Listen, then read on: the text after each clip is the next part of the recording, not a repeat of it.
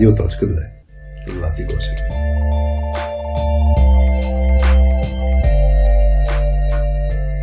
Ценностите всъщност са именно това, което ни карат да правим нещо по конкретен начин, т.е. нашето поведение. Менеджер е там да навигира. Той е, може би, двигателя. Той е човека, който трябва да застане а, в тази организационна роля и да ги събере с цел такава тази дискусия да е фасилитирана, да се случи, за да се стигне до резултата. Да, имаме едни общи ценности, но всички заедно. Това да си паснем с хората на чисто ценностно ниво и на, на, на култура е много по-важно това да са толкова добри професионалисти.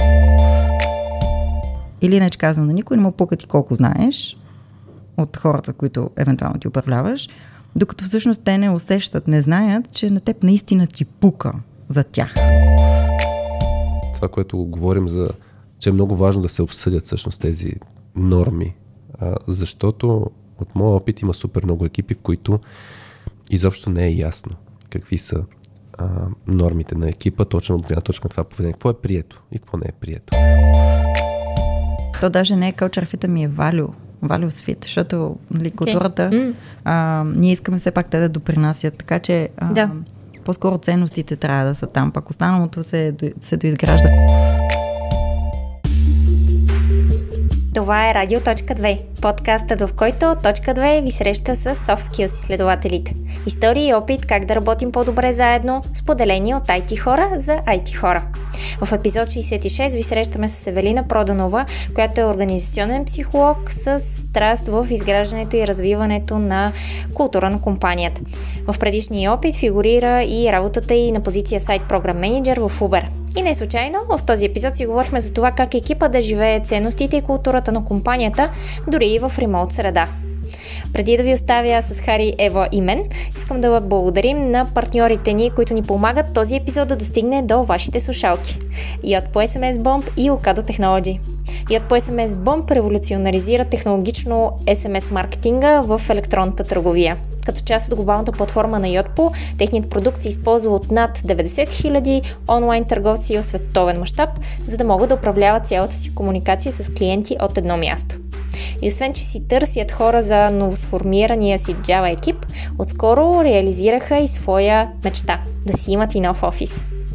В Okada Technology използват технологии като роботика, изкуствен интелект и софтуерно инженерство, за да трансформират сектора с търговия на хранителни стоки онлайн. На 11 юли стартира и техният Bootcamp. Обучителната програма насочена към студенти, които искат да се посветят на технологиите и да натрупат умения за разработването на цялостни софтуерни продукти. И тъй като с точката бяхме с тях на откриването на буткампа, мога да ви кажа и кое е най-хубавото в тази програма. Желанието и радостта на инженерите на Окадо, когато разказват за програмата и колко мотивирани са тази годишните участници. Както и нетърпението, което изпитват да им предадат знанията и опита си. Е, чухме и няколко забавни истории при провеждането на миналогодишния, но това ще си остане между нас. И не на последно място, благодарим и на лаунчи, които осигуряват удобния и комфортен дом на подкаста ни. Тяхното професионално студио за събития на живо и онлайн в центъра на София. Аз съм Васи от точка 2. В точката помагаме IT хората да работят по-добре заедно, а техните екипи да стават по-силни. А сега приятно слушане радиоточки! Привет на всички радиоточки! А, вие сте с Радиоточка 2, аз съм Васи, а до мен са Хари и Евелина Проданова, с която днес записваме поредния ни епизод. Първата радиоточка тройка, в която аз съм единствен мъж. Да, най- най-накрая да има а, женско, женско мнозинство. мнозинство. Доминиращо. Да. Доминиращо. Здравейте, чудесно. Вие как сте? А, добре, добре сме. Аз не леко, доспал. леко не доспали, Да. заради снощната буря. Да, записваме на 6 юни в лаунчи. Тази сутрин мисля, че ние с Ева си обсъждахме предварително, че вече сме остаряли, щом като се събудим в 4. Първо, щом се събуждаме, нали? В 4 От буря. гръбодевици и дъжд. Да. Значи вече сме поостаряли. А, за какво ще си говорим, Васи? А, ние сложихме фокус на, фокус на темата, а, когато говорихме с теб предварително, а, какво да направи на ежедневен принцип, така че хората в екипа ми да са въвлечени и да живеят ценностите на екипа. А, много готина тема и а, много се радвам, че и с теб ще я обсъждаме днес, защото а, имаш доста опит доктор по организационна психология, нали така? Много готино звучи това, така като някой го каже. Нали? а после като го изпратя на баща ми, нали ще се скефи. Вчера четох някакъв, някакво меме имаше така за, за докторите, беше някакъв човек на улица така. Има ли някой доктор наоколо, нали? И някой вдига ръка. Какво има, нали? Ами този човек умира и аз съм доктор по компютърни науки, нали? И, да истински, истински нали? доктор ни трябва. Да, да, така да. А, не, днес в рамките на темата а, ще е супер това, което всъщност а, си виждала и от практиката си и в момента всъщност работиш в а, да, доста глобална компания с а, ремонт екипи и цялата работа всъщност е ремонт. А, така че а, ще, ще се радваме да изследваме заедно тази, тази тема. А, предварително, като се синхронизирахме за разговора, а, се чудихме, всъщност се зачудих и аз откъде, откъде да я почнем тази тема.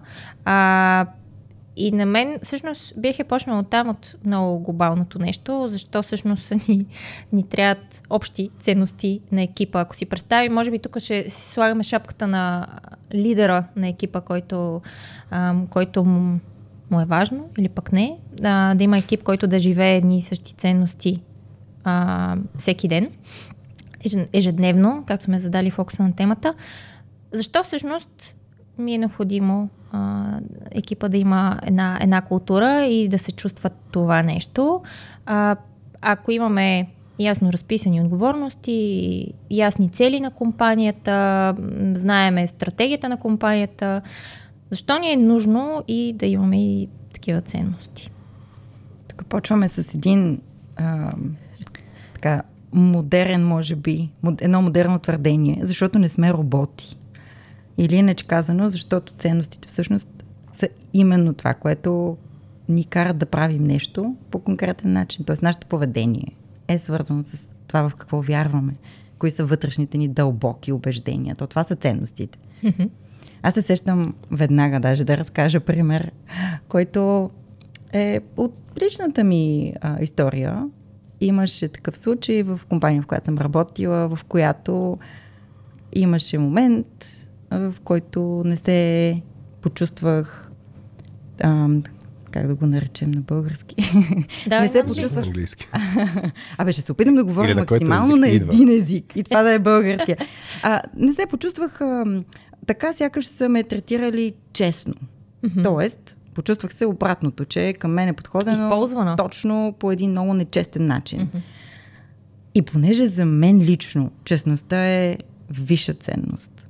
Това е, може би, една от най-най-основните ценности, която в моят личен живот – ме води нещо, което съответно, когато го няма, започвам да се чувствам не на място, не е добре, започва да ми е а, неприятно, да е, защото се чувстваш така, се едно, нещо се случва против теб, срещу твоето същество, срещу твоето разбиране. И съответно е несъответ, т.е. появява се несъответствие между теб самия и начина по който те третира компанията. В този момент бях готова просто да си тръгна. И mm. то защото, след като казуса беше обсъден и след като а, всички страни си изложиха аргументите, защо така се е случило, какво се е случило, аз разбира се споделих защо, как съм се почувствала, потърсихме а, допълнителна информация, за да не излезе така, че само моята гледна точка е в моята глава и аз не съм права. И понеже ми беше казано, да, така е, права си, обаче това вече се е случило, няма как да го оправим, затова просто го преглътни и нали, то ще си отмине. И аз усетих, че това място, на което съм, вече не е твое. Просто не е моето, защото това, като моя висша ценност, не живее там. И в този смисъл аз бях а, изключително немотивирана да продължа да работя с тези хора, защото не вярвах, че те а, изповядват същото, не, не вярвах, че ме разбират. в този смисъл, ценностите са това, което много ни бута, много ни а, ръководи, много ни а, казва какво да правим. Понякога е неосъзнато, разбира се. То за много хора ценностите са нещо нали, много абстрактно, но ето, например, честността за мен е водеща ценност, т.е. хората, с които работя, трябва да третират всички останали клиенти, служители, всички по този начин. Честно. Mm. Та в този смисъл ценностите са движещата сила за всеки човек. Ако много неща в компанията се случват по начин, по който е много различен от това, в което ние дълбоко вярваме, то е много трудно да се чувстваме на място, много е трудно да се чувстваме някакси така, че се вписваме. А, да, разбира се, можем да стискаме зъби известно време, защото всички имаме нужда от работа. Разбира се, това се случва за даден период от време, но за колко? Не, не сме ангажирани, не сме mm. а, мотивирани да сме там, не сме там за дълго, може би сме там докато намерим нещо, което малко повече ни пасва на същността и на ценностите. Mm. Тук това, това, което описваше за, конкретно нали, за, за честността, аз се замислих а, нещо, което можем... Значи, за мен ценностите това като поведение, нали, че, че ни предизвика поведението, ние искаме така да държат с нас. Вероятно ние ги правим тези неща, въпреки че малко спорно дали като държим на някаква ценност, ние го правим задължително това нещо. Но се замислих как може да разберем кое ни е наистина, наистина ценност. Аз това наскоро се бях замислил, когато вие двама човека, някой прави на, на, на втори, на трети, прави нещо. И аз ако съм супер запалил, че нещо не е като хората и се дразням, въпреки че по никакъв начин няма отношение спрямо мен, значи явно супер много държа нали, на, на, на, това нещо. Така че в контекста на, нали, на екип, на, на работа, освен че държим на нещо, по някакъв начин да, да бъдем третирани, нали, както ти го писа. Някаква ситуация има, искаш да, да се действа честно спрямо теб, но най-вероятно, като видиш, че не се действа често спрямо клиент, това също толкова ще предизвика. О, да, разбира се. Имах скоро и такава ситуация, в която пък се случи точно това, че и то не беше към клиент, но беше към друга част от екип вътрешно в компанията и това mm. по същия начин, със същата тежест ми създаде такъв огромен дискомфорт, защото аз видях, че трябва едва ли не да съм съгласна с нещо, което е против моята изконна ценност, да е честно отношението към останалите. Mm-hmm. Добре, ама да се върна сега на въпроса на вас, защото този въпрос е наистина за какво ни трябва ценността ниво екип или компания и така mm. нататък.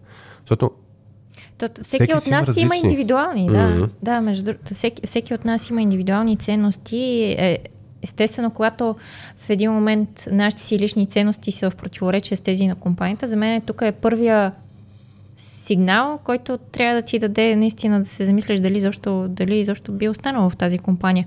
Но защо компанията трябва да има, да има общи еднакви ценности за всички? А, за, всички от, за всички от компанията. Той други въпрос е всеки, всеки човек в този екип, ако си има негови си индивидуални различни ценности, как всъщност те, те виреят с ценностите общи за компанията. Това, това е от друг а, а, друго ниво на, на, на въпроса. Но защо трябва да имаме общи ценности? Ако разгледаме компанията като един общ организъм, който просто е колективно събиращ различни индивиди, различни хора, този общ организъм също, за да функционира и да има единни действия, е добре да има някаква отправна точка, някакъв а, скелет. Както за всеки индивид, ценностите са това, което го води, така и всяка една организация, всяка компания, като един общ организъм, използва тези ценности като отправна точка да навигира поведението на хората вътре. Тоест, ценностите са това, което определят как правим нещата. То, нали, така, такава и реално и културата. Какво е културата? начина по който правим нещата тук в тази компания, нали, така на, на разбираем език.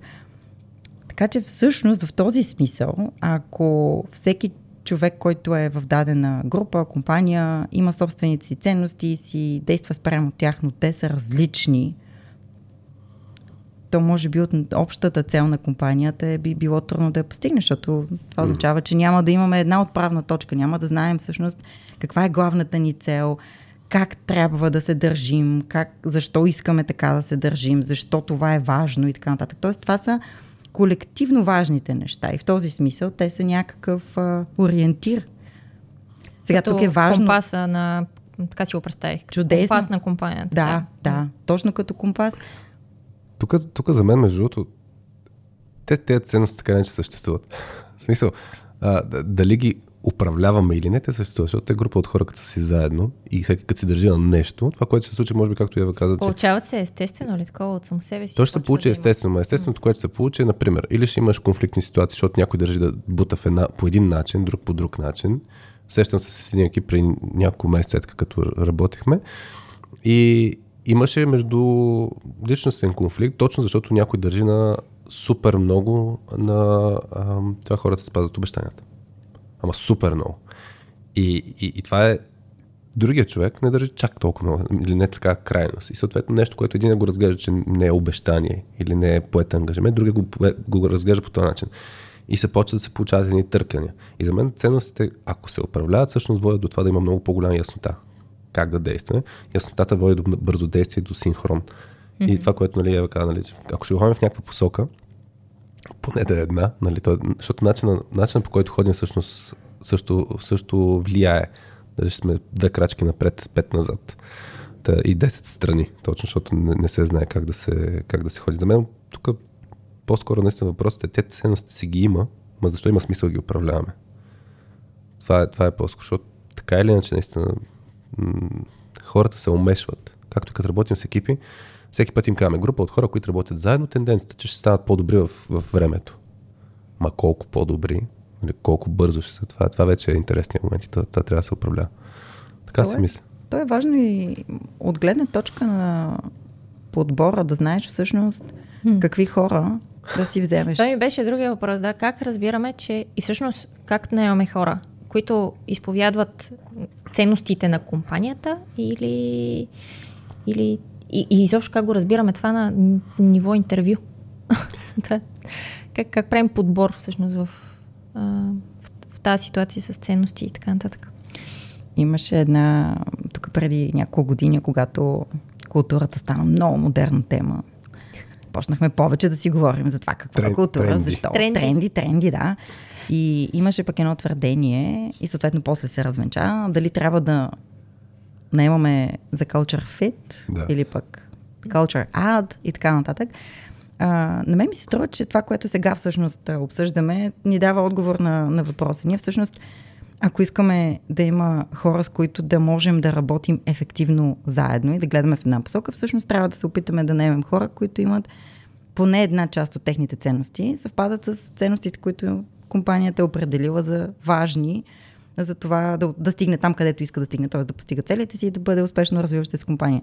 И т.е. да се опитаме точно в този процес на интервюиране да хванем това. Трудно е, разбира се. А, вероятно, малко по-дълъг процес с малко повече ситуативни а, въпроси е това, което можем да направим. То е ясно, че няма как да знаем на 100%. Няма как да стане. А, но, но всъщност да се опитаме да се фокусираме повече върху ценностите, а, като че ли е по-успешния вариант. Защото поне знаем, че човек, който стои от среща, също вярва, че, например, честността е важна или че хората трябва да си спазват обещанията и като работят заедно тези хора съответно, ще имат добър синхрон. Когато това е важно за компанията, това означава, че те ще се държат така с клиентите и така нататък и така нататък. Тук мен ми скача мисълта. Всъщност се върна на въпросите вас и дето е на как разпознаваме хората. И сетих, като се видяхме с теб за първ път, аз и Петя нали, на кафето в колите. Да, то, и... тогава имаше и от двете страни. Тоест аз усетих, те са моите хора. Mm-hmm. Предполагам, че нали, вие сте усетили, нали, тя е нашия човек. Да. Аз спомням с Пети, тогава се споглеждахме още по време на разговора с теб, защото беше супер яко, нали? Тоест, виждахме. Но, но дори начинът по който беше, това съм го дал като, като пример, начинът по който беше облечена. Защото сме имали няколко хора, които са казали, аз много се кефя на това, което правите. А, може ли да дойде да, да си поговорим? И идват хората. А, първо, не знаят точно какво правим, не са се запознали. Това е един индикатор, но това е го оставям на страни. Второ, като, като ми дойде на мен някой човек с, с костюм, жена с костюм на интервю при нас, точката, си викам, не, не, не е culture fit. Защото ние сме много по-несериозни, нали? много по-ларж сме. И спомням един пример, дето съм дал при първа, първо ходен на клиент, млада точка, където нямахме бизнес още. И отиваме на среща с клиент, който евентуално не го познаваме, да евентуално може да ни а, назна, да ни вземат за, за работа, да помагаме там с хората. И си спомням, че отворих сайта, за да разгледам какви са ценностите на компанията. И там едно от, едно от нещата, което беше, пише No Assholes. Мако пише с думата си, беше написано по този начин. И викам, супер, значи ще си взема тениската с прасенцата, розовите прасенца, с която съм по-такъв неглиже облечен. Ще си сложа ризата отгоре за всеки случай да преценя на базата на ситуацията може дали, да чаеш Дали правилно съм преценил, но да, идеята ми беше тези хора не са такива, които ще са а, супер корпоративни и така. Тоест, това ми беше усещането на базата на какво са написали. И факт беше, наистина, че, че е така. Та, та за мен те дори малки неща влияят. А, как говорим, как, как си колко сме директни, колко сме прозрачни и тем подобни, но то зависи наистина от а, каква е компанията. Аз много се дразна само като има ситуации, в които пише едно нещо, нали, като ценности, обаче най- най-вече се дразна ситуация, където някой на висок менеджмент, висок менеджмент позиция, тотално не ги следва тия неща. И, и тогава се какво пише нали, на, на корпоративните брошурки, сайтове и стени и тем подобни. Това е така, да. А, мен ми е интересно как се случва, когато събереш хора и примерно искаш всеки да бъде себе си, всеки да, да се държи като себе си. и в същото време обаче да имат пак нали, една култура, едни, едни ценности. Как, как всъщност правиш такава култура на компанията, че хем да има тази култура, хем същото време всеки да бъде себе си, всеки да си е различен по-своему и всеки да придава към, към тази култура. Не знам дали имате мисли.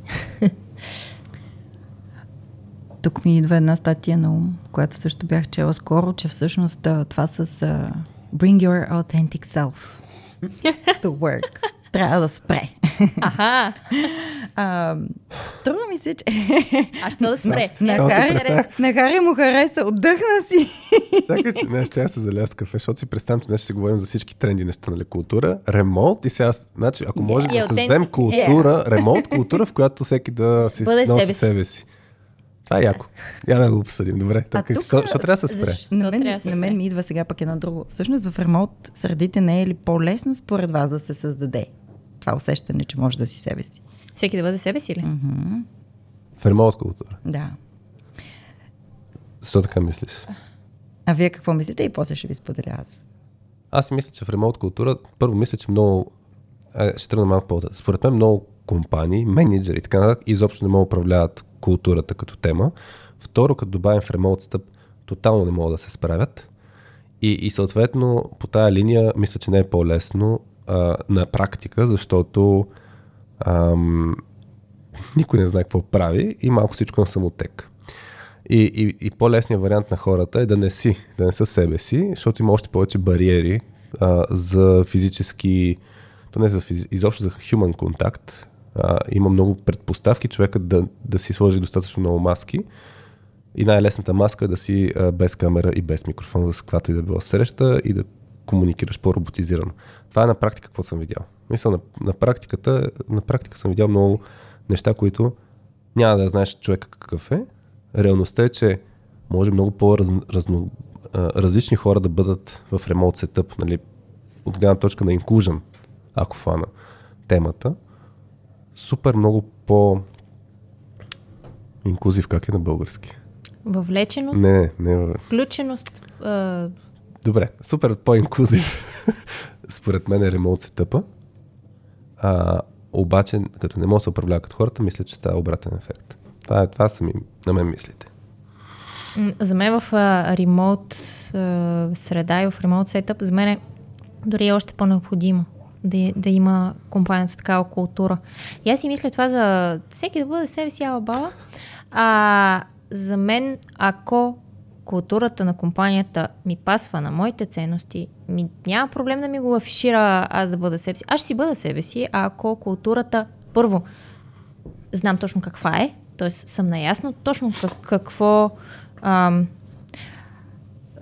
точно каква е средата, в която виреят хората в компанията, ако, ако я знам, ако е разпозната и на второ място, ако е близка до мен и, и, и си я чувствам близко до моите ценности и, и неща, които аз харесвам, аз, аз ще бъда себе си, със сигурност. Мисля, ня, няма да ми, да ми е проблем това.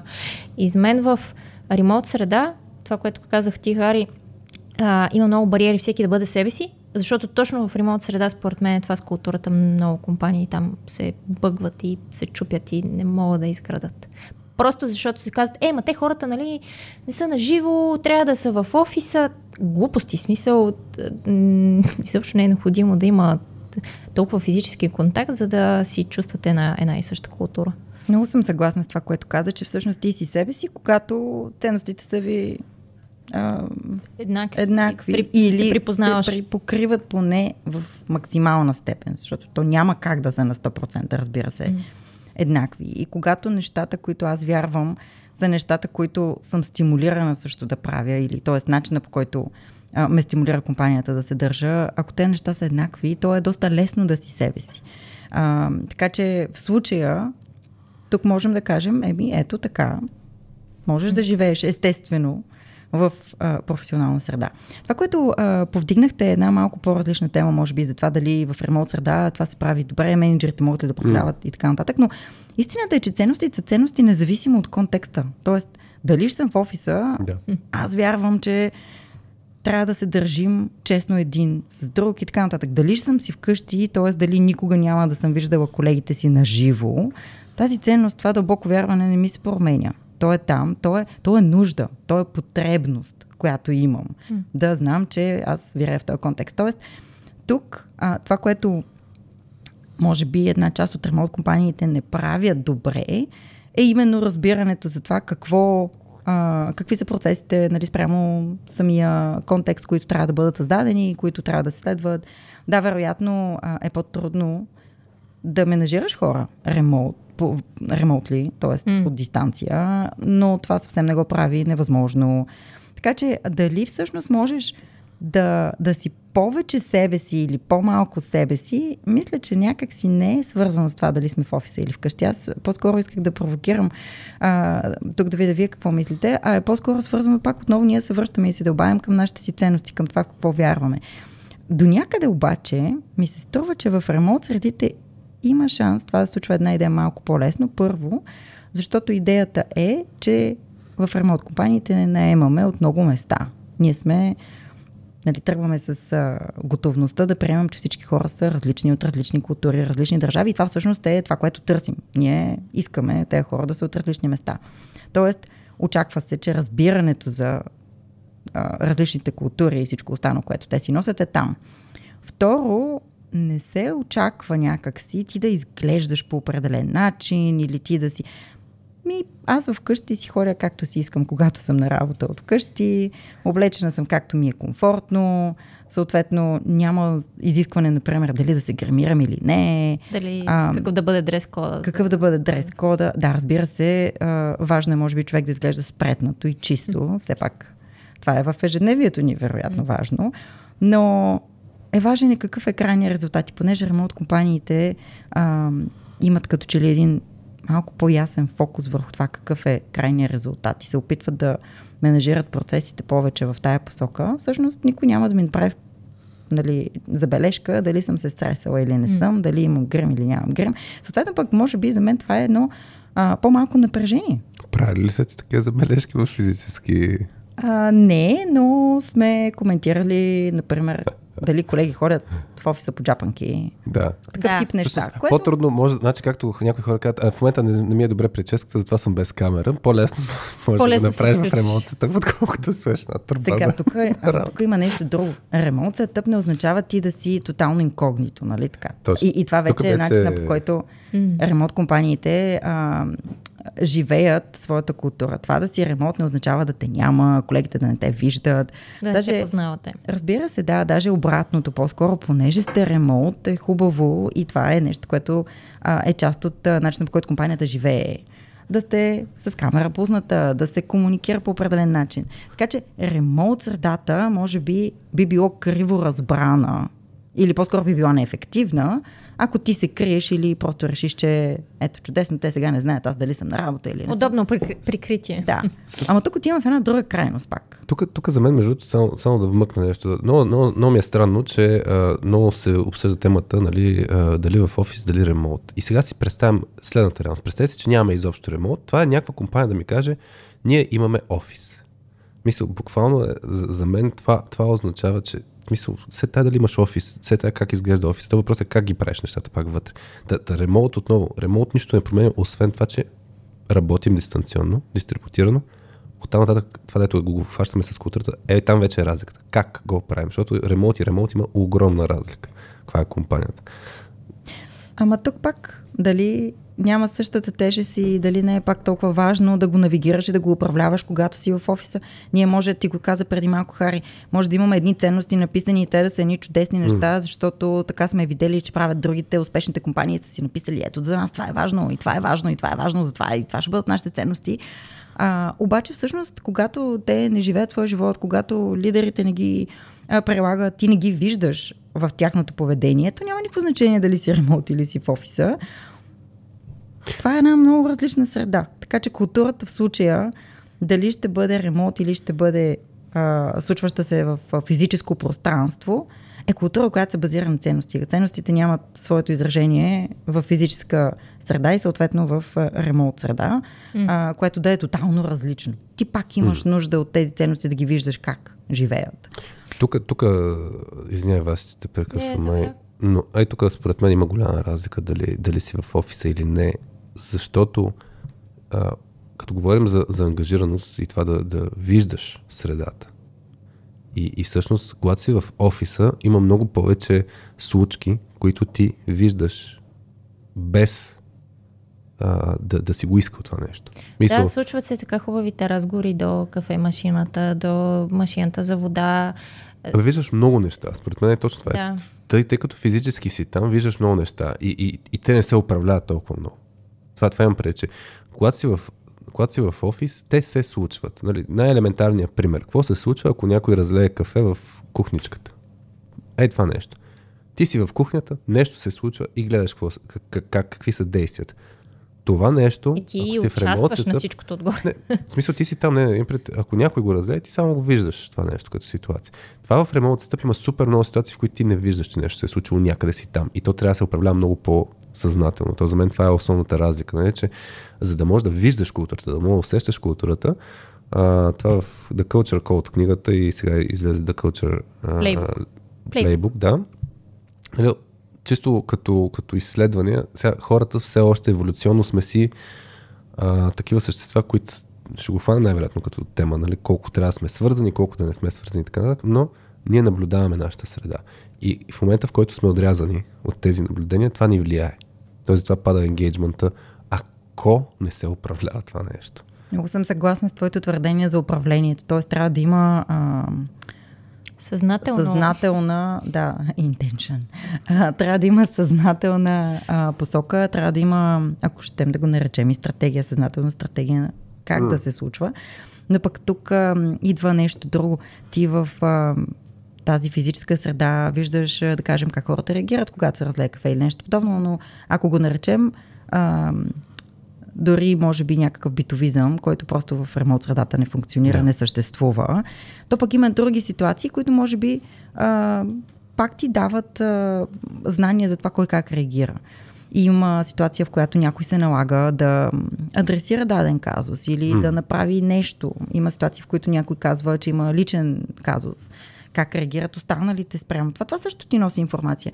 А, а може би просто в ремонт средите има малко по-малко тези битови ситуации, които ти наблюдаваш. Да, разбира се, не ти дава достатъчно знания за останалите, обаче има и нещо друго. Това, което ти виждаш а, в ситуацията, в която някой разлива кафе и как реагира, всъщност достатъчно ли е, т.е. важно ли е ти оттам само да вадиш изводи?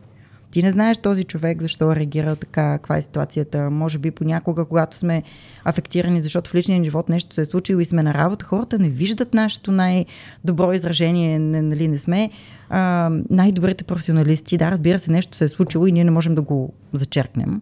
Но защо трябва да ни съдят спрямо дадената ситуация? В ремонт средата, например, можеш да си малко по-спокоен, да не го правиш, да, не се притесняваш дали, например, сега ти се плаче или сега нещо тук си се разстроил или а, как казваш нещо, защото просто имаш в личния си живот някакъв казус.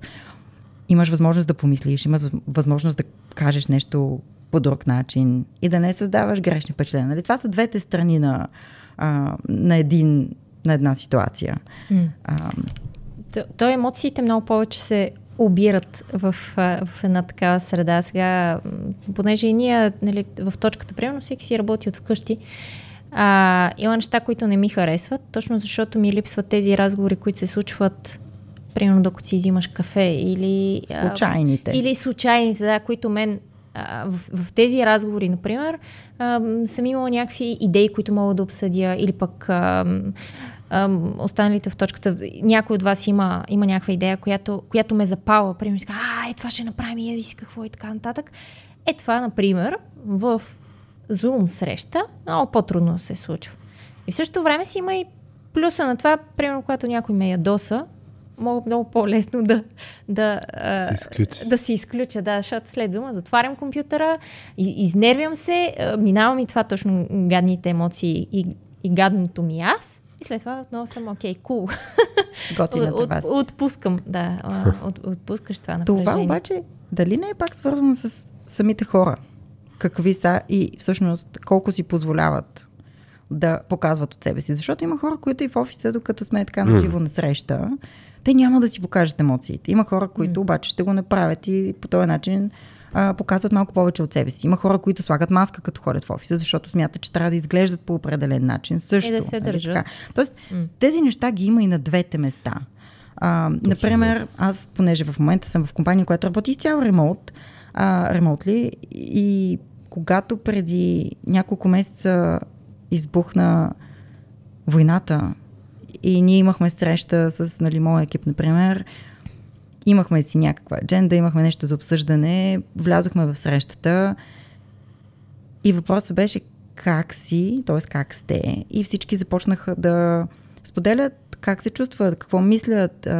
Поревахме си малко, всеки сподели, че всъщност се чувства изключително нефокусиран, че е много, а, много ме трудно да приеме какво се случва, как се случва. Срещата отиде в съвсем различен, а, в раз, различна посока. И всъщност беше много интересно а, да наблюдавам себе си и колегите, които ние сме от а, няколко континента, живеем на различни места, а, кой как всъщност си позволява да се държи. Имам колега, която е а, по народност китайка, живее в Китай. След тази среща ми написа, че много ми благодари за това, че съм, се, съм си позволила да плача пред колегите, защото в нейната среда и култура това е немислимо. Това е проява слабост, това е нещо, което абсолютно по никакъв начин тя не може да си позволи да направи, когато обаче вътрешно цялото и същество иска просто да си поплаче. И, и в този смисъл беше много приятно, защото тя каза на мен тази среда ми дава толкова много възможност да уча и да се разгръщам, защото виждам как всеки всъщност го прави по различния начин, а, кое, който е прият неговата култура и така нататък. И в този смисъл пък ремонт средата може да е доста полезна а, и понеже някак си е ремонт и тези хора не ги виждаш всеки ден по този начин, по който виждаш хората в офиса, понякога пък има една такава, едно такова усещане за повече свобода. Тоест аз мога да си позволя да съм. А, но за мен тук отново стигаме малко по а, малко по-отгоре по-отгоре, това не прозвучава добре. Стигаме до момента, в който обсъждаме кой какъв човек е и как, как всъщност си позволява да се изразява по принцип. Аз, аз точно бих фанал този момент сега и да го да фокусираме, защото мисля, че наистина след тая дали сме ремонт или не сме ремонт, даже да почнем записи си говорихме, че няма нужда да се прави това сравнение. В крайна mm. сметка е група от хора сме, има компанията някаква цел, има някакви а, ценности на ниво компания. Всеки човек си има ценности собствени, всеки човек има междукултурни различия, защото просто географски или житейски е живял в някаква среда, която му обословил някакъв начин на мисленето. Това са фактори. За мен, поне от моя гледна точка, това са фактори, които влияят на всичко това нещо. А, и въпросът е какво правим. Нали, тръгнахме от въпроса изобщо трябва ли да го правим, mm. трябва ли по някакъв начин да, да има ценност на ниво на екип, компания и така нататък.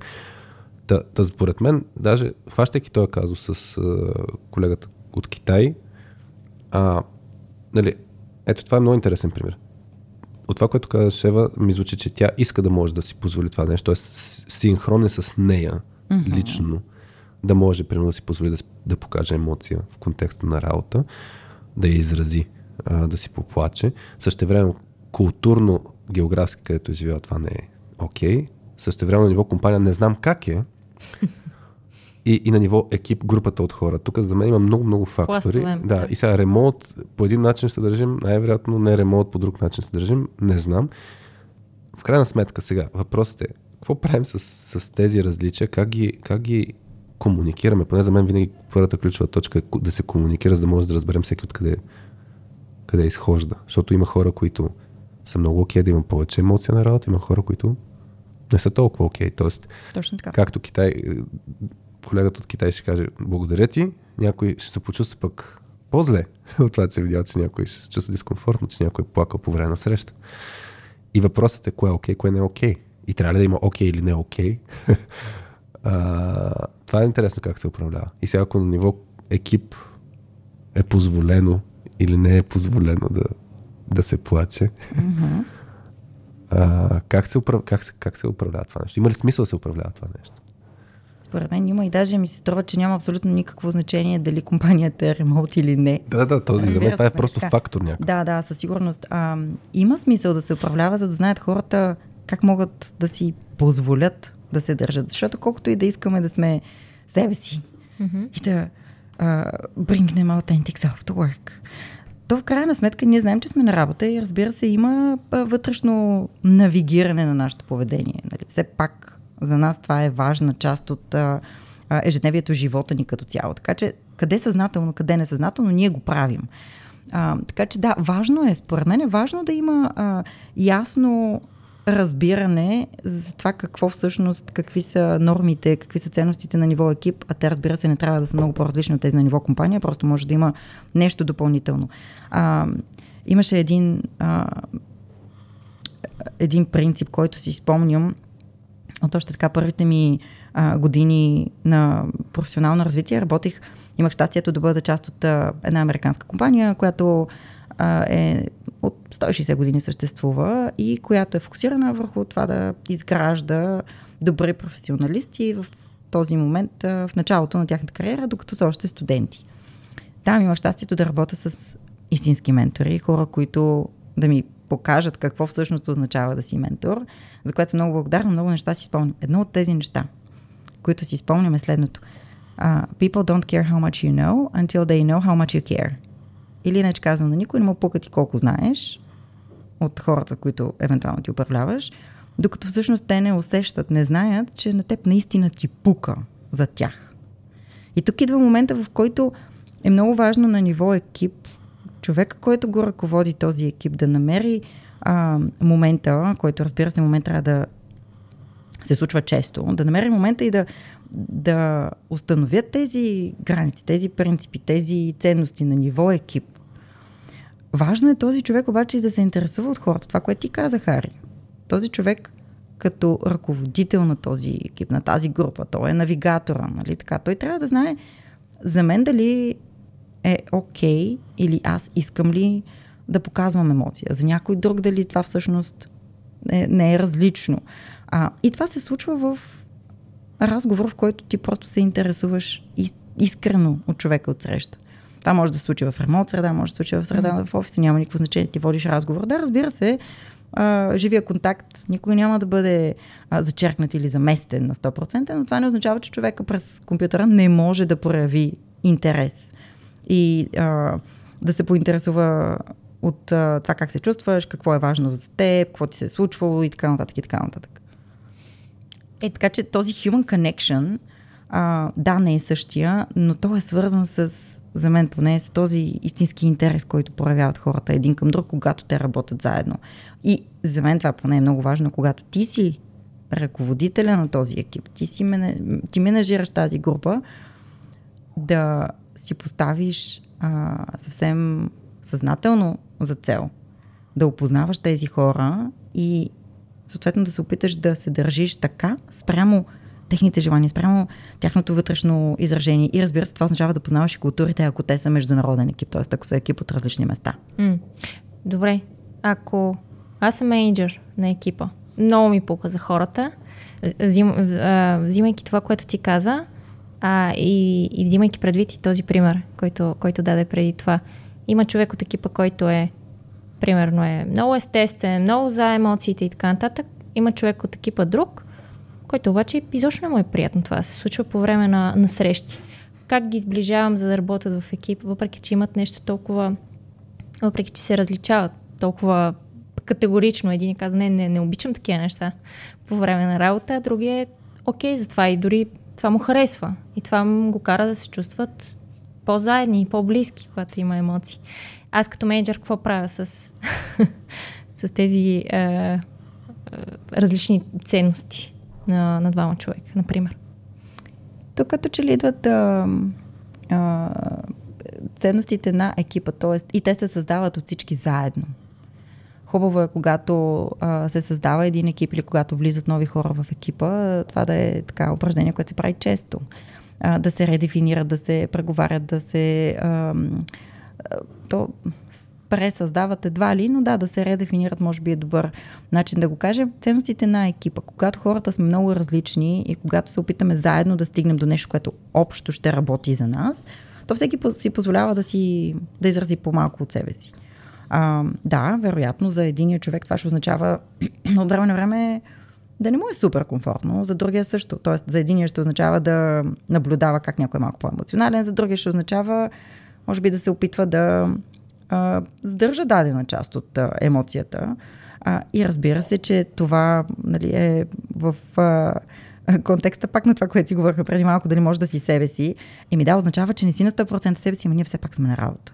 И ние все пак имаме една обща цел. И за общата цел се налага да правим някакви модификации.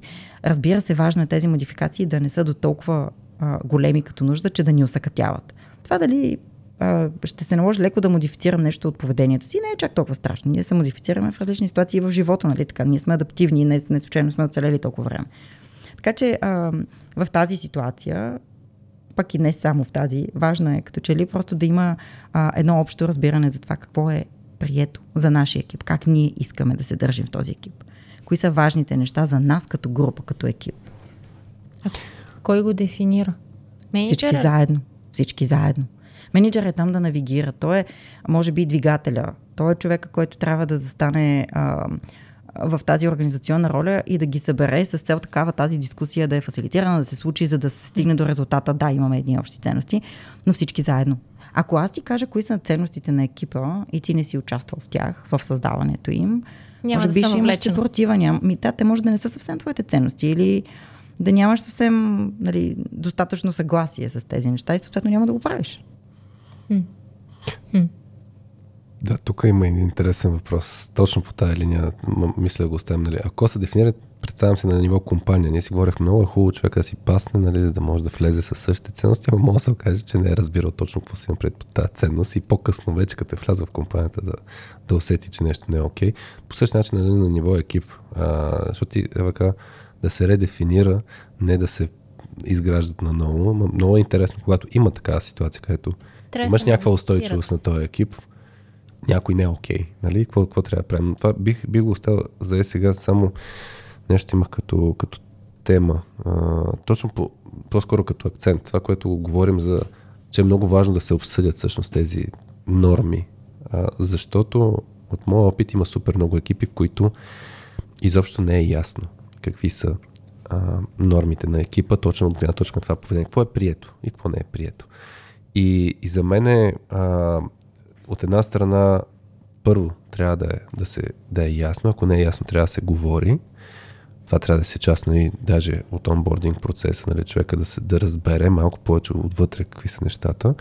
Второто нещо, ако има неяснота, да има механизъм, с който човек да може да сложи на масата неяснотата. Тоест, е, е това, което е в момента, а, като някой плаче, фащаме го, нали, като пример, може, може да, да, да слагаме някакви други примери, но ако, ако някой е много по-емоционален а, и някой се чуди това окей ли, включително този, който го прави или този, който може да се чувства комфортно или дискомфортно, няма значение. Но ако е неясно, е много важно да има механизъм, с който да се сложи на масата ниво на екип, да се синхронизира и да, да, премине, да продължи нататък. И за мен трето нещо, което е супер ключово, което също не, не толкова често екипите го правят, е ако правим всички с синхрон, имаме си а, Гладко тим контракт, ми не, то, то, то, не, не знам дали тече главно, гладко, но въпросът е всички са в синхрон. Си казват, е, това са ни нашите ценности, е така действаме като екип. За мен е супер ключово да си правят реалити чек. Защото много често си говорим едни неща, ама действаме по различен начин в крайна сметка се какво си говорим, ако действат са ни различни. Така че ако си си казали, ние ще сме, примерно както в точката ние сме много human насочени, много към хората и ето казус, стандартен казус, който на нас ни се случва, идва някой и ти казва, изникне някакъв проблем на ниво компания а, и трябва да променим графика. Обучението, дет сме планирали за утре, а пък сега сме в 5 след обед, за утре 9. Отпада. Ще, не можем да го направим. Mm. И, и сега, начина по който реагираме на това нещо, а, говори за нашата, нашата ценностна система. А, и е след тая какво се очаква от други хора или как биха поступили други хора, въпросът е каква е нашата ценностна система. И за мен ключово от време на време екипите да си поглеждат действията, последния месец, два, три, няма значение. А, Дали отговарят примерно, на тези ценности, които са си, са да. си Защото, казали, че Да, сещам се с една компания, като работихме, като си говорихме точно на ниво култура и хората си казват, бе, те горе са нали, ясни ценностите, изговорихме ги така, че стават по, по-ясни, нали? да се изговорим, да намерим точните думи, защото някой път самите думи много влияят, да намерим жаргон. За мен също е много ключово да се намира за всяка ценност, да има ежедневен жаргон, който ние си използваме, или на по-български казвам вътрешно-заводски хумор, може да се използва като аналогия, нали, как ние а, говорим за тези ценности. И, и в даден момент обаче им казахме, хора, служете си фокус следващия един месец. Действията, които правите, дали отговарят на това, което а, искате. Тогава спомням, че компанията обсъждаха, че иска да са Radical Transparency. Много беше харесал това като ценност. Супер! И имаха дискусия за дали хората ще се виждат заплатите или не. Еми, ако си радикали транспарант, би трябвало да е малко очевидно, нали, какво ще е решението. решението обаче, да. защо тогава го дискутира толкова много. Значи, това не е точно тяхна ценност. Раз, различно е openness или нещо, или transparency от radical transparency. Така че е такъв тип нещо, което мисля, че е много ключово. За мен 90% от екипите изобщо не си знаят ценностите, нормите на ниво екип и от тези пък, които си го знаят, 90% не знаят, не си правят реалити чек което е много здравословно да се прави. То е хубаво това всъщност да е а, в културния код на компанията заложено. Да не е само на ниво екипа, да е в културния код на компанията. Тоест ние се държим отговорни за тези ценности, как живеят и дали живеят ежедневно, mm. независимо дали е на ниво екип или не. Тоест, както аз а, от мен се очаква да следвам въпросния културен код и тия ценности и ако нещо не правя, бих искала съответно някой да ми даде обратна връзка, така пък да е окей да мога да го кажа аз на CEO-то или на някой друг, когато виждам, че те нещо не правят, нали така. Така че това би било а, като че ли най-успешния, най в идеалния случай, това би означавало, че този реалити чек се случва нон-стоп, от всички към всички, без това да означава Big Brother is watching you, просто за да сме сигурни, че ние всички изповядваме едно, държим се еднакво с а, всеки и съответно няма двойни стандарти. А... Това, между другото, много, много ключово. Ние с вас напоследък в радиоточката имаме казуси, които разискваме, конкретни казуси на хората.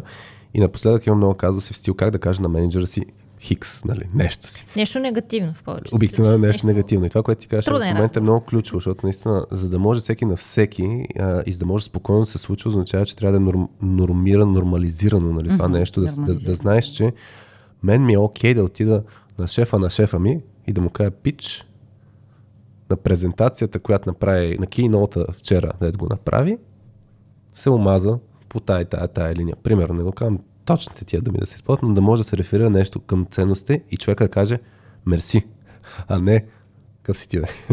така че... Ама и да направи нещо след което да, да, да. и да се види, че... Ма пак първа стъпка да, да наистина, ако чуя да. обратната връзка, но, но, но човека да се чувства спокоен да отиде, означава, че то трябва наистина, както ти кажа, да има, да има механизмите в, на ниво компания, а, да, да може всеки към всеки да бута тези ценности, да се, да се а, спазва, да се живеят. Каза преди малко нещо за онбординга. Това може би е нещо, което много компании като че ли, поне от това, което сме виждали, а, пропускат. Тоест, онбординга много често е фокусиран върху какво?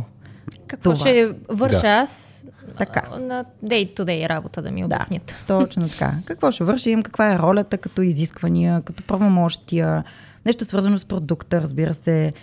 Обаче минаваме през едни ценности, е така на една презентация, казваме тук това е важно за нас, защото, или може би водим някакъв разговор, идеалния вариант, водим разговор защо, какво означават тия ценности и така. Не са само като булети в презентацията. Да, ама до там.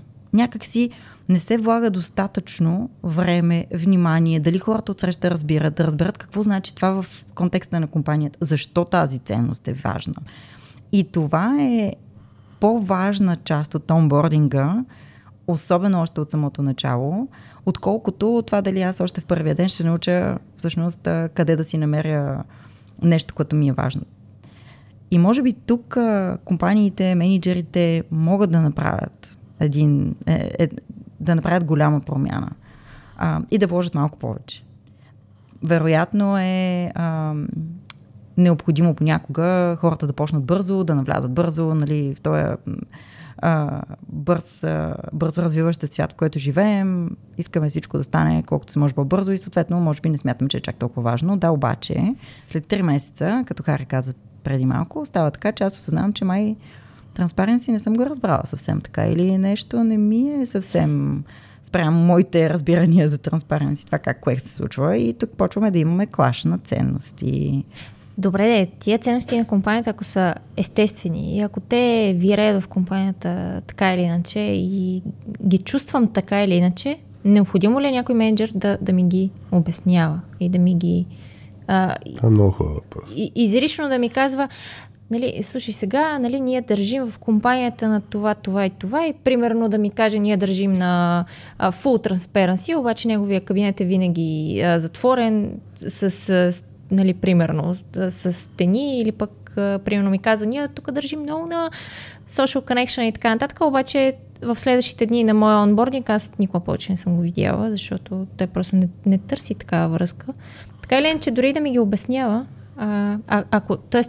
ако ценностите са естествени и те си вереят там, необходимо ли е някой да, да, да, ги, да ги обяснява предварително? Тук Васи, кой казва обаче това, защото ти даваш пример с ситуация, в която се говори едно, пък се прави друго. Да, негативния, негативния а, пример. Защото интересен въпрос ако се говори едно и си се случва така или не, т.е. има синхрон между какво е написано и какво се случва, дали има нужда да се говори тогава всъщност? Окей, okay, това може би е по... Но аз оттам тръгнах. Това ми беше първия, първия въпрос изначално. Така или иначе, ако се случва, защо, защо е... Какво ми дава това да се обясняват предварително?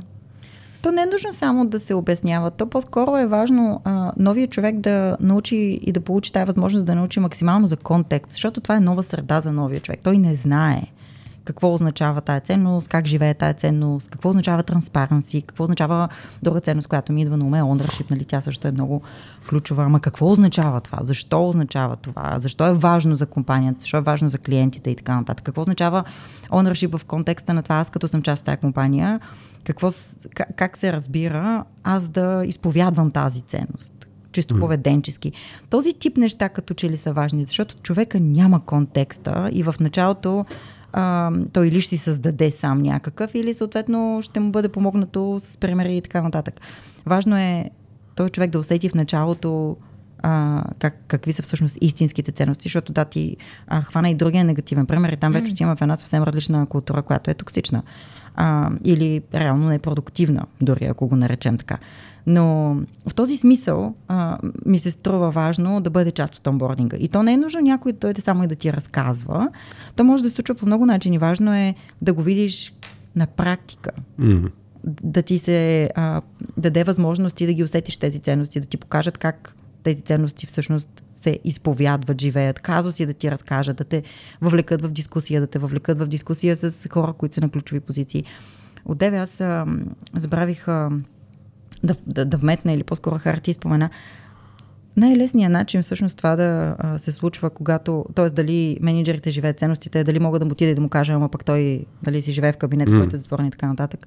Най-лесният начин е познат, познатия така на всички да ръководиш по пример, т.е. lead by example. Нали? Ти ако си човека, който а, си на висока позиция, обаче искаш а, да получаваш обратна връзка, това е ценност, транспаренция е важно и така нататък, просто ще го правиш също. Ще търсиш тази обратна връзка и ще даваш а, за пример, когато я получаваш, какво се случва, как я приемаш, може да се случва публично дори, което пък е още по-хубаво. А, ще си признаеш, когато бъркаш. Това също е, е една много ценна постъпка.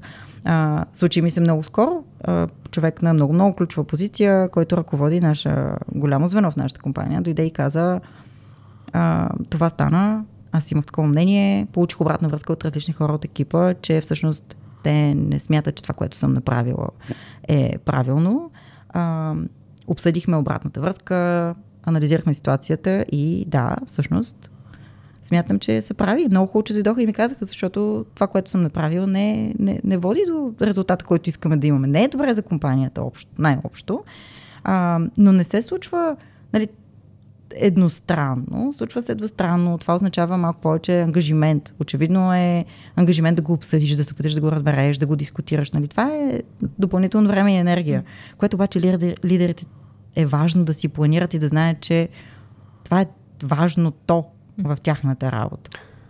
Аз, аз мисля, че много се подценява това нещо от, от аз ще използвам думата менеджерите, не лидерите. А, много се подценява точно този елемент, да се отделя време да се действа в тая посока, защото е малко по... М- как да кажа, невидимо нещо, не е свързано с резултати толкова, а пък е, нали, на въпроса трябва ли да се говори, моят отговор между другото е супер много трябва да се говори. Супер много трябва да се слагат казусите на, на масата, стил, е това решение взехме, защо то и да се навързва с ценността. Или това, което е казано, нали, аз направих грешка, ама не пак да е само грешка. Наскоро имахме един екип, а, където там стандартно почваме с играта Празния стол, където, грубо казано, основният проблем на играта е, нали, рез... гоня се някакъв резултат, но основният проблем е, че като събереш група от хора, нали, да намерят едно решение, а, те се сблъскват на ниво кой на какво държи, кой как мисли, как комуникира и така нататък. И те така не трябва да се нормират по отношение на решението на задачата, т.е. работа, обаче и по отношение на как те си взаимодействат. И, и в даден момент това, което се случва много интересно, ще го фана това с Ева, да ти да каза като пример за получих обратна, менеджер, получих обратна връзка, нали, явно съм сбъркал. А, та, по време на играта се случва много интересно. Когато някой има засилено от това да си поема отговорност, той казва, хора, аз греших тук, нали, моя грешка беше. Също толкова се естествено се случва с някои хора да търсят отговорност дори да кажат, ти тук що направи това нещо. Проблема и на двете е, ако не се реферира към нещо, тогава на мен въпросът ми е, защо ти казваш, че си сбъркал? Това е, нали, твоя, ти си действал по някакъв начин, но за да си сбъркал означава, че трябва да реферираш към нещо. Кое е правилно, кое не е правилно. нали, грубо казвам, кое е добро, кое е лошо, какво е закона. Ако нещото е неясно, никой не може да ми каже, т.е. той може да ми каже, ти що го направи така, ма това си е негово мнение. Мисъл, в момента, нали, някой може да каже, Хари, що не записвате нали, с видео подкаст? Или що ги правите толкова дълги? Нали, това не е като хората. Нали, така никой няма да слуша и така. Да, това е мнение. Ако някъде сме написали, ние трябва да записваме с видео, трябва да са до един час и това е закона, и някой ми потърси отговорност, това е различно, защото има към какво реферираме. Също нещо за мен е с ценностите. Първото е, трябва да е ясно. Второ, когато правим грешки или когато търсим отговорност, да реферираме към тях.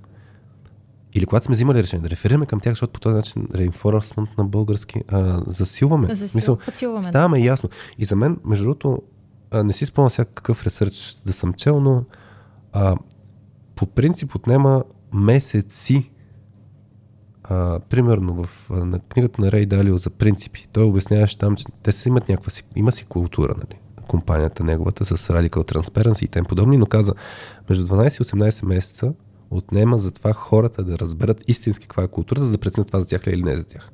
Така че дори като си говорим за онбординг, тук не става дума за първата седмица, първия месец, така става дума за много време, в което обаче човек също така трябва да натрупа и той да види казуси, да преживее, а, да ги има тия казуси и да пита, абе как трябваше, тук правилно ли постъпих, неправилно ли постъпих спрямо културата на компанията. И за мен е, това е най-големия а, пропуск, и това, дето ние си имаме една мантра да казваме на екипите, че ако са фокусирани само върху резултатите, ще, ще, няма да стигнат толкова бързо тия резултати, защото трябва да има отделено време, както Ева ти каза. Нали, менеджерите трябва да отделят време, ангажимент да, да предизвикат такъв вид разговори, да навигират тези разговори. За да може човек като влезе, аз примерно в момента, аз нали, ако си говорим за точката, ние всеки ден инвестираме време да си обсъждаме, що нещо ще го направим по един или друг начин. Не съм сигурен колко реферираме нали, към ценностите, колко често. Mm. Но, но гледаме ги, изговаряме, за да може да стане ясно. И това за мен е много ключово. Защото дългосрочно така правиш устойчив, устойчиво развитие и най- за мен най- най-доброто мерило е като изкараш хора от а, екипа и като вкараш нови, какво ще се случи с ценностната система. Защото ако е много добре развита, а, би трябвало да се запази. А, а новите хора не би ли трябвало и те да допринесат за това да се доразвие тази... Е, това е много хубаво. Редефинира според мен, тези и, ценности. Според мен и да и не. В смисъл, не, за мен ценностната система не трябва да е чак толкова лабилна нали, на, на промени. Въпреки, в смисъл, трябва да има подход със сигурност Имаше, спомням си, една компания, която на всеки 3, ме, на, извиня, на всеки 3 години борда на директорите, това беше пак някаква компания с стотици години о, ам, жизнен цикъл. А, на всеки 3 години си взима и си прегледа ценностната система и си казва, ние искаме да променим нещо. Обаче не е при всеки нов човек да сега е тук, все едно от утре точката, ай няма да е няма да разчитаме на играта, няма да разчитаме на, на това, че сме хюман, защото се е появил някой човек, който не е много за тия работи. Ми не съм убеден, че трябва да се промени точката. То също така, влизайки в някой екип, ти минаваш през процес на интервюране, който би трябвало да е двустранен. Тоест, ти като новия човек интервюираш другите и, и те интервюират теб. И в още този начален етап е много важно тия неща да бъдат изговорени, да бъдат обсъдени. А, аз, например, когато съм кандидатствала за работа, а, винаги съм търсила примери и въпроси, съм задавала, свързани с ценностите, за да знам съответно аз как ще виря в този екип. Дали това, което те правят е нещо, което аз разбирам, приемам и обратно. А, така че то е важно да е ясно. Тоест, новият човек, като влиза в екипа, да не му дойде така изведнъж, о, извинявай, тази ценност никога не съм е чувал. А напротив. А пък и в по-глобален мащаб, това, което каза а, Хари, нали, тя ценностната система е скелета, тя не може да е много лабилна. Тя, тя в крайна сметка не е лабилна, защото е свързана с тия дълбоки вярвания. То това не е лабилно. Ценности се променят много трудно. А, организационни ценности се променят, когато компанията се промени също и когато едно нещо се оказва недостатъчно силен мотив, а пък нещо друго явно е важно. Много често се случва а, това при преминаване от компанията в един етап, не, от един етап в друг, ако от 25 човека стане 1005 и така нататък. Нали, тогава има нужда от а, а, някаква различна посока. Но реално, новите хора би трябвало, ако менеджера подбира екипа и е съзнателен, а, ако а, има желание съответно този екип да функционира добре, това да бъде нещо, което се случва преди новия човек да дойде на работа. И пак казвам, нали, това е двустранно. Не би трябвало да е менеджер да каже, ние така работим, само да си знаеш. Това трябва да е дискусия, трябва да е exploration фаза, да се търси от другата страна. Тук ми е интересно, ти при няколко месеца преминаваш този процес на търсене на правилно място. Ме ми е любопитно, тъй като мисля, че много хора не са, нямат умението наистина по време на интервю процеса, като те са кандидати, наистина да изследват компанията, да зададат правилните въпроси. Имаш ли някакви въпроси или начини или подход, където хората да могат да си го вземат. Буквално практически, ако сега ще се търсят компания и, и ще се замислят, аз ще вирея ли вътре, не просто да преживям, а наистина да вирея, дали това е правилното място за мен, какво може да задава като въпроси или какви теми да отваря така, Или че да... за кои сигнали да следи.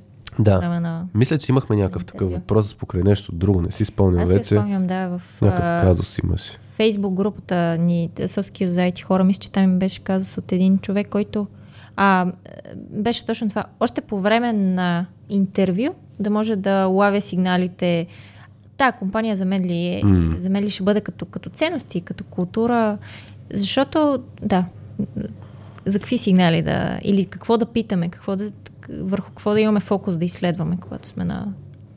На мен ми се струва важно още преди да започнем да питаме, всъщност да, да отделим време да търсим и да изследваме и да гледаме. Като разгледаме профила на дадена компания, това означава да се опитаме да намерим максимално много информация. Не само да видим какво пише на сайта, а да видим а, какви са инициативите, в които те са взимали участие, какво е а, казал а, бивш служител за тях, какво казват сегашни служители за тях. От различни възможни източници а, да съберем някаква информация и да видим всъщност, ако те споделят какви са ценностите им, дали виждаме изражение на тези ценности.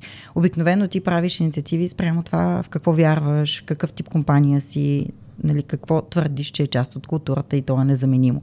А, а когато стигнем до момента, в който вече сме в процес на интервюране, обикновено процеса включва няколко интервюта с различни хора. А, ако ценностите са това, което за мен са, е важно, аз така си избирам компанията спрямо ценностите, спрямо хората, които съответно виждам. А, ако ценностите са важно нещо за мен и аз съм видяла една брой ценности, които да, допадат ми и харесвам и това ми се струва като нещо, в което аз бих виряла а, на интервюто, бих задавала аз тези ситуативни въпроси. Виждам, че ownership и kindness, например, са ценности в компанията.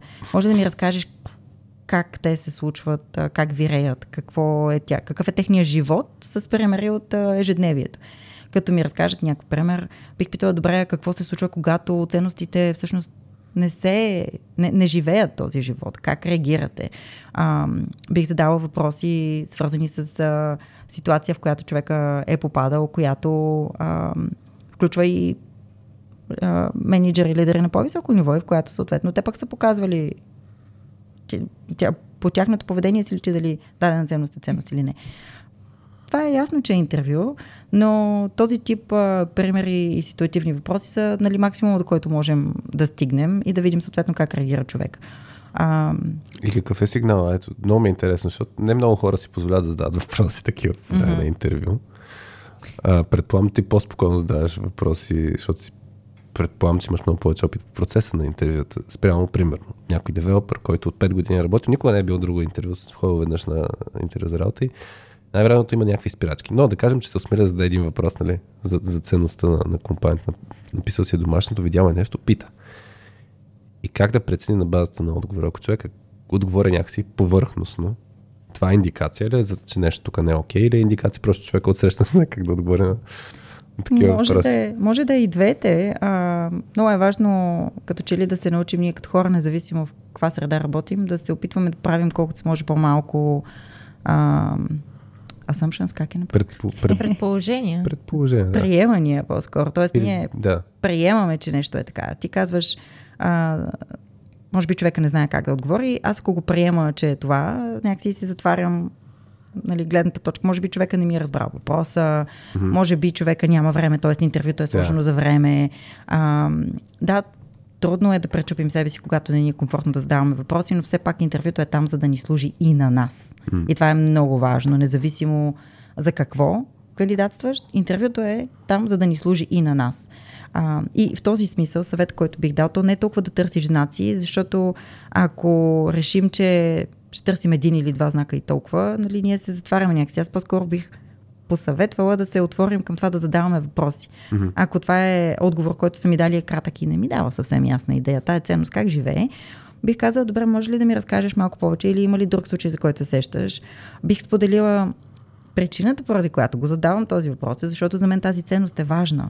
И защото имам предишен опит, който а, е по-негативен. Тоест, видяла съм, виряла съм среда, в която тази ценност не се е случвала така добре и знам, че ние не си пасваме. Ако това го няма, Аха. може би не сме добър фит.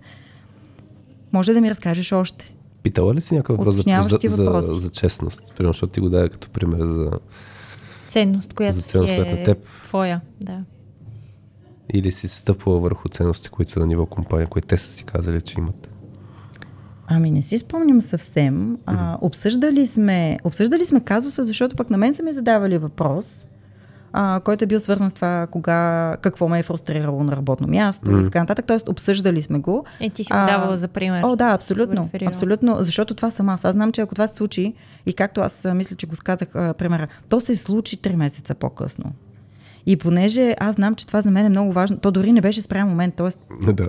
Ситуацията беше такава, че аз въобще не бях афектирана, обаче видях нещо, което за мен не беше честно спрямо друга група от хора. Това са колеги, с които работим. А, и аз съответно участвам в този а, процес и го виждам. И понеже това е важно за мен, а, съответно аз знам, че единственото нещо, което мога да направя е да го повдигна, да го обсъдим, да търсим а, разрешение и така нататък. И е много показателно какво се случва от другата страна.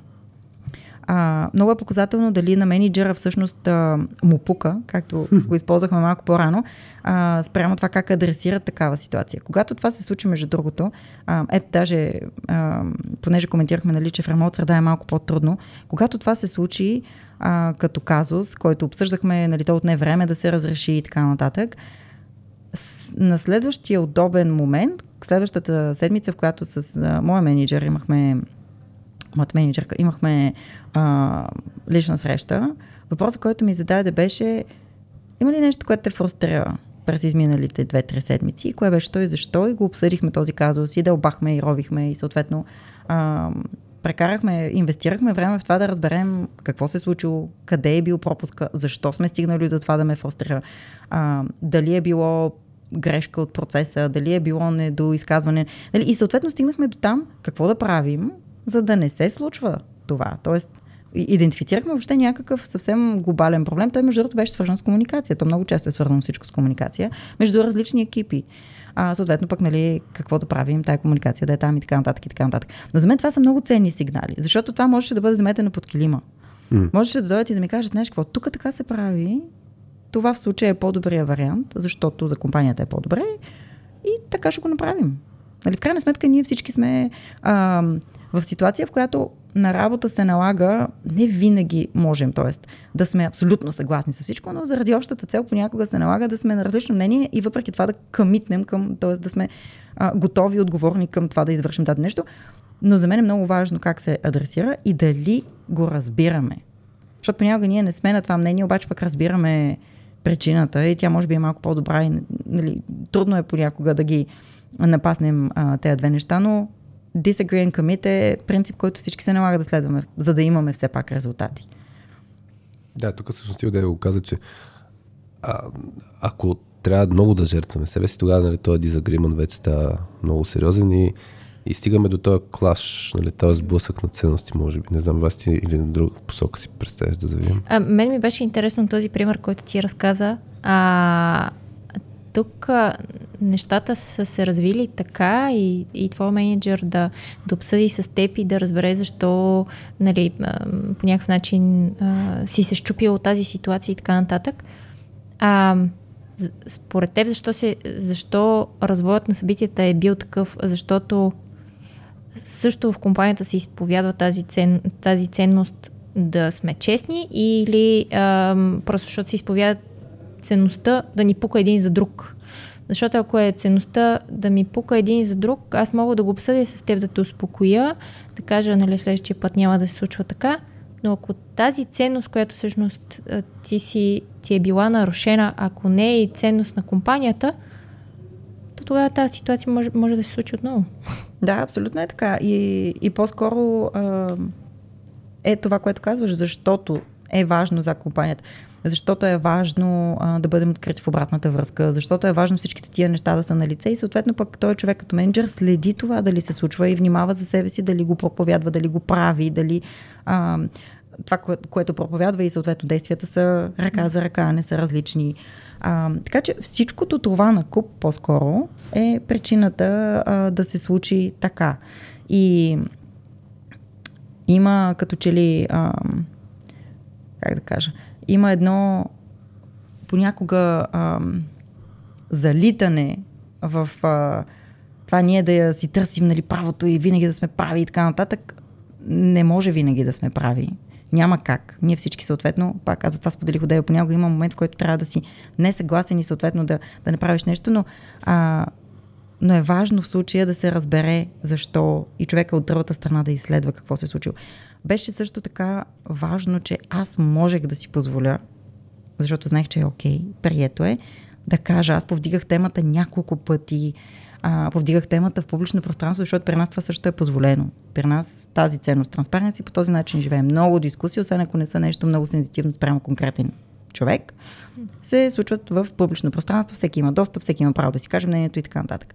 А, и аз знаех, че това е всъщност... Аз съм наета заради това, заради това, че аз мисля, че съм себе си, че знам, че а, нося някакъв опит и така нататък. И когато има такава ситуация, аз съм наета за да реагирам, да съм проактивна и да, да, да бъда коректив в този смисъл. Защото ако не се чувства комфортно да го повдигна, нямаше да поправим нещо, което а, нали, може би ще да има други последствия. Така че важно е да е просто а, холистично, не може да гледаме само едната ценност извън контекста на, контекста на другата. Случвало се е, т.е. случило се е така, защото просто има ценности, които явно живеят живота си и съответно пък те, са, а, те позволяват ти да бъдеш коректива. Аз в случая да кажа, да повдигна, да питам, а, да искам обратна връзка и така нататък и така нататък. А, друго нещо, което лових от това, което каза е, че и тук също е, е важно според мен, че по време на интервю и, така нататък от, от една страна е хубаво да, да изследваме а, за ценностите на компанията и дали те ще са в синхрон с нашите, но и да си представяме и нашите. Тоест да си заявяваме ние на какво държим, за да може в един такъв бъдещ разговор, в който ще, ще бъдем, ам, например, както си била ти разочарована и така нататък, да знаеш да реферираш. Това обаче е важно за мен, нали? грубо казано, нали ви казах още тогава, че това е важно за мен. Да. Иначе, иначе няма станат нещата. Да, иначе а, и от срещната страна, твой менеджер ще, ще да е, ако, ако, ако не знае за това нещо, че е ценно за теб, ще, ще също да е като грамотясно небе, когато, когато кажеш, че там имало проблем с това нещо. А, Тук, ако се върнем към въпроса на Хари, какви въпроси да задаваме, може би а, хубав въпрос също за фаза на интервю е да питаш човека от среща какъв си ти като менеджер, кои са важните за теб неща. Това не мога да си го представя някой да го зададе като наистина. въпрос. Не, наистина. Това ми е един от любимите въпроси.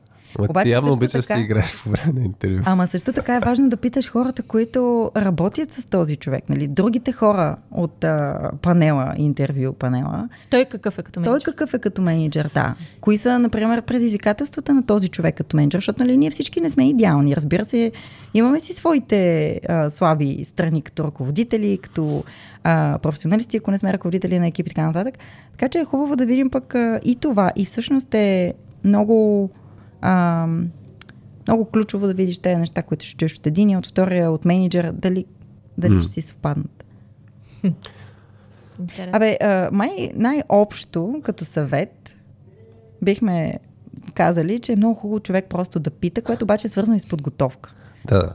Да си свърши домашното преди да. това. Да, за да знае точно какво да пита и какво, кое му е важното за него.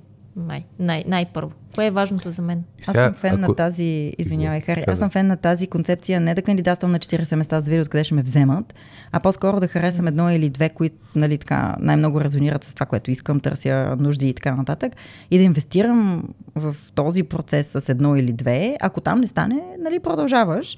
А, но, но не на, тази, на тази другата пък практика. Дай, тук ще напускам навсякъде си вита и просто ще хода нали, на конвейер на интервюта и се от някъде ще ми предложат нещо. Да. По-голям е шанса като че ли да не сме толкова съзнателни в процеса и да не си да, да не изберем място, което някакси имаме достатъчно за него като знание и информация, дали ще си паснем.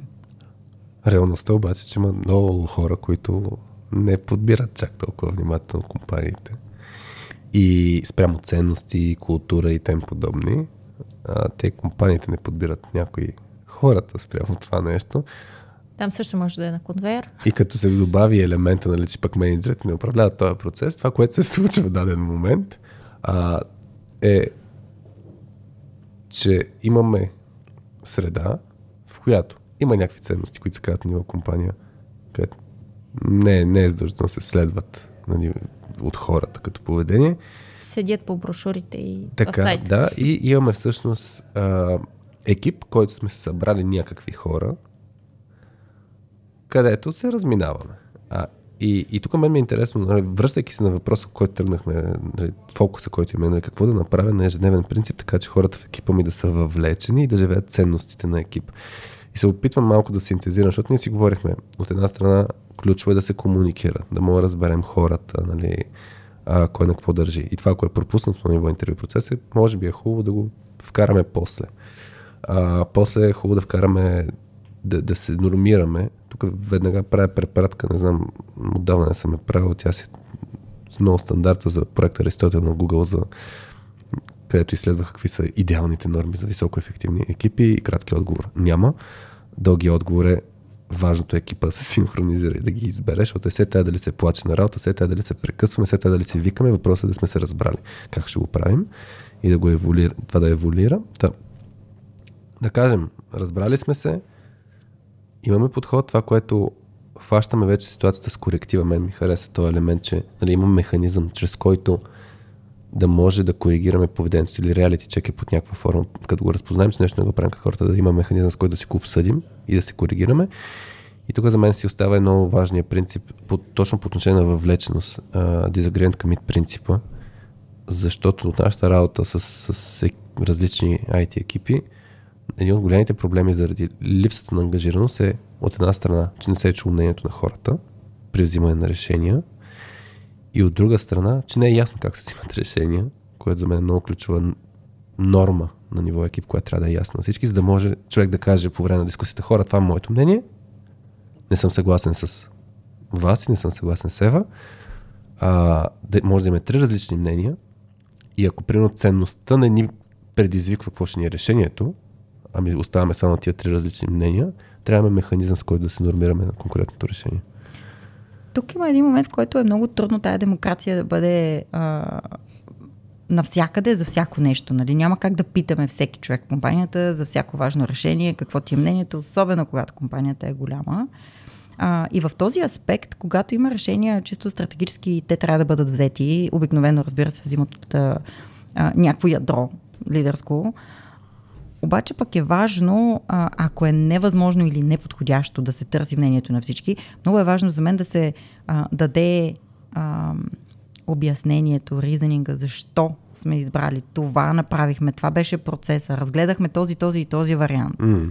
Да, да се вложи точно, да се инвестира това време, не да отидеш и да кажеш, това е новата процедура по еди си Новата какво. политика. Тук, да, новата, новата политика е еди си каква, така решихме, нали, събрахме си и решихме, а по-скоро да се инвестира наистина време в това, това е новото. Нека да ви разкажем какъв беше процеса на дискусия, какъв беше процес на мислене, защо стигнахме до там, какви казуси разгледахме. Защото когато ти чуеш цялото това нещо и видиш, че всъщност е, са взети всички тези неща предвид, опитали са се да бъдат а, максимално обективни, доколкото разбира се това е възможно. А, и все пак тия хора са там, за да движат тая компания. Нали? В крайна сметка не имаме хората на тия роли, за да вършат някаква работа спрямо някакви конкретни а, техни качества, знания, предишен опит и така нататък. Тоест, все пак трябва да имаме някакво доверие в лидерския екип на тази компания, щом сме там и щом сме избрали да сме част от компанията. Нали? Това може би също допринася. Кой те ръководи е важно да имаш предвид при избора. А, та за мен това тук е много важно. Наистина е трудно. Демокрацията в този си смисъл не може да живее в организационен контекст, защото това иначе няма да процедира. Много бавно нещо. Ма разбира се. Или нищо няма да се случи, защото ще се Безкрайни разговори и срещи. Да, да. Тук, тук окей ли сте да направим един преход към как комуникираме а, някакви решения защ, спрямо ценностите, така че хората да останат въвлечени, защото ми дойде на къл това, което говорихме преди да почнем записа с примерно анонс. Всички от утре се връщате в офиса а, ала Илон Мъск а, начина по който го комуникира. Даже аз се отворих и исках да видя какъв е, какви са ценностите на, на, на Той- Тесла. той беше, как- какво беше, който не е доволен? А, Да се разделяме. Да. А, това беше, нали, това е един пример и това, което си говорихме също така за, за ситуации, в които ще има от The Great Resignation, ще отидем към The Great Layoffs. Мгм. Как комуникираме и а, потенциално това, което ще се случва, може би, а, или като пуснем записа се е случило вече достатъчно често, да имаме освобождаване на много хора а, от една организация. И, и тук ми е много интересно за, за, за дискусия. Пък ако искате, може да си направим почивка и после да влеем в тия дискусии. Не знам как, както кажете. А, а, аз съм окей. Ево, С кое? кажи. С Да продължим. Да продължим, да. Окей, добре. Ето. Темата е трудна. А, тоест, темата с а, освобождаването на хората е трудна, защото а, освобождаваш все пак а, човеци, които имат семейства, вероятно, и съдба, и планове, и така нататък. А, нали, на по-битово ниво заеми и така. А, така че темата е трудна, важна. А, също така е много важно как а, се комуникира с хората, които си тръгват и как а, се комуникира заради хората, които остават, морала на екипа, какво се случва с него. Но много е показателно за дадена компания такъв тип събитие, как а, бива. А, каква е думата на български? Давай на как, е, екзекютното ми идва да кажа, което е е на българо изпълнено? английски. Как е изпълнено, оле, да, благодаря. А, как е изпълнено а, и ако хората, които биват освобождавани, си тръгват а, с едно добро усещане за компанията и за техния опит до, до, и живот до момента в компанията, значи компанията си е свършила работата. Добре. Много е трудно, а, нали, да кажем, да, тук е едно добро усещане, да, те те освобождават. А, но ние в крайна сметка всички не сме заменими. Нали? Всяка една роля а, е такава функционираща до момента, в който има нужда от това, което ти вършиш, да се върши. И в момента, в който няма нужда това да се върши, тогава вече може би ролята ти просто не е необходима за този етап на компанията. И това би трябвало за всички нас да е окей.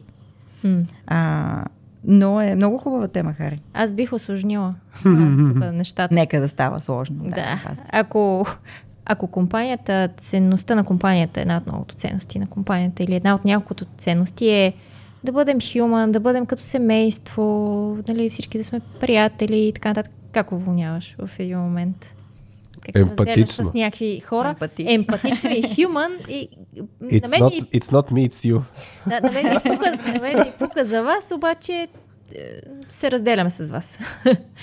Ми аз го казах преди малко, на мен ми се струва, че най-правилният, честния а, подход е този, в който има уважението да към човека от среща, към хората в компанията, които стават, е да обясниш всъщност а, какви са причините, как се стигнало до решението, какво е взето предвид, защо конкретно а, се налага това и така нататък, но да бъдеш а, подробен, ако щеш дори в а, това обяснение, да бъдеш открит и да отговориш на въпроси, да бъдеш а, наличен за въпроси, да създадеш условия хората да могат а, да ги задават тези въпроси. А, и понякога е трудно, но а, да се крием зад нещо друго, което не е истина, или да се крием зад, например, ето сега економиката е такава, mm. рецесия. Много е лесно това да го кажем и да си затворим а, кабинета с нали, вратата и ти да бъдеш просто недостъпен и просто хората, които си тръгват, ами ще ви дадем пари, задръжте си лаптопа, намерете си нова работа. Аз, аз сещам няколко примера исторически. Преди 7-8 години една компания международна си затвори офиса в България и беше, нали, решението беше от днес за утре. Но, но това, което нали, направи менеджмента в България, беше наистина, то първо трябваше, то даже май беше съобщено и на менеджерите в България, български офис, пред всички, нали, което е още по-неприятно, че става, нали, нямаш време за, за реакция. Но това, което после направи менеджмента в България, беше да а, направи всичко възможно тези хора да си намерят работа. Това, което се случи, между другото, по-миналата година ли вече се пада е с, с проявление. Skyscanner, Skyscanner, което направиха в България. Нали, те минаха през там наистина рецесията ги удари от финансова гледна точка. Те си комуникираха вътрешно, това, което аз съм чул от познати, които бяха там. Нали, вътрешно си комуникираха, бе, нали, ще ни удари финансово. Имаме запаси, нали, но финансово ни удря компанията, мислим те тия планове. Единият план беше пак да свобода на хората. Мога да минеш на по-малко работно време, за да може по някакъв начин да се балансира бюджета и част от хората бяха доброволци. Голям процент, между другото, от хората бяха минали на 3-4 работни а, дни, седмични. В даден момент обаче се взе решението да се затварят няколко локации. София беше една от локациите. И тогава спомням пак, че имаше а, такива комуникирани даже от ниво компания документи, които са, е, това са хората ни, нали, който иска пак, може да участва в тия документи. Такъв специалист, такова нещо си търси, нали. И, и това е различно от а, уволнение в стил Дам ти две заплати. CEO, не CEO, който прави Zoom call с 150 човек, казва, вие сте уволнени от утре. Или както и в България имахме ситуация, където човек отива на работа и пред компютъра си разбира нали, в началото на деня, че е един от 100 и колко хора, които са уволнени. И това за мен е начинът е ключов. И сега тук, ако компанията е, как да кажа, и е все тая за хората, като култура, ако няма нищо свързано с human, с честност, така нататък, според мен може да е окей okay да го направи по този начин, защото ще е в синхрон с начина, по който се управлява. Честно казвам, ако такъв е начинът, по принцип трябва. да живее, Трябва да следим Амазон също. Да. Той как ще се случи. ми трябва да видим на Амазон ценностите, но аз наистина дори е такъв тип неща, а, когато имаш е това е решението. Аз бих анализирал, въпреки че не, не става дума за освобождане на Илон Мъск подхода. За, за хора трябва да се върнете в офиса. А, или както и на Apple беше преди, те малко, малко го отложиха, но има, има такива действия, не, няма допъл, допълнителната аргументация, що е взето това решение, какви опции са взети, е, е така е. И, и тук бих анализирал, я да ми видя ценностите. И сега тук вече има за мен разграничение между ценност на компания и ценност на CEO-то, който коли и беси, защото примерно в Тесла е много по-автократно, как, как се казва? Абе, Авторитарно. авторитарно, авторитарно е. Така че, е, там са по, по-ярки и по-силни ценностите на CEO-то и Да. на фаундъра, отколкото на, въпреки, че той даже а, като гледам какво, какво гонят като ком, компания, а, няма много за хората вътре, има какво се опитват да направят като бизнес. И даже в имейла си спомням, че имаше ние се опитваме да направим нещо невероятно, така че който иска да остане, да остане, който не иска да се маха. Нали? Ми, Така че не, може и пак тогава да... хората не биха били очудени. Аз ако знам, че съм в компания, в която за моя CEO е важно бизнеса и е важно какво, а, какви резултати има компанията и какво, какво ще направим като компания, може би няма съм изненадана, ако ми каже «У- уволнена си, защото вече не си част от тази, тази стратегия. То може би наистина ще ми тук е гадно, А, ще това ми е много кофти, е ключово. обаче няма да ми е като гръм от ясно не беше да му кажа е то какъв задник е, защото той си има много ясна позиция още изначално. Точно, ако имаш там синхрона, компания- точно така, ако имаш синхрона, тогава ще е супер. И, и то доверие се губи, ако няма синхрон между Точно ценностната така. система и поведението. Ако има синхрон, ако си задник и решението си държиш като задник, супер. Защото за мен Гадно тук, ми е, ама. тук, не, тук не знам дали има а, и, и, и е разлика между ценности на компанията и ценностите на CEO-то. За мен ценностите на Тесла са като ценностите на Илон Мъск. Е, тук вече е интересен въпрос. Според мен по принцип има. Сега Има знам, разлика ли? По принцип, нали, на въпроса CEO и компания би трябвало да има както на смисъл. Ай, не CEO, ама фаундър. Ако, ако, ако, Пак би трябвало да има разлика. Тук, между другото, м- ми не знам. Това е интересен казус. Ако... Ева, ева, ти нали си ги ресърчвала фаундърите Не, и не, стартъпите? и, и стартъпите, да, от гледна точка на, на, на стартъп култура. Стартъп културата не е ли културата на фаундърите? Стартъп културата да, но в момента, в който компанията започва да расте, нещата почват да се променят, защото тази култура и техните ценности на фаундърите може да не са най-подходящите за това компанията да стигне някъде.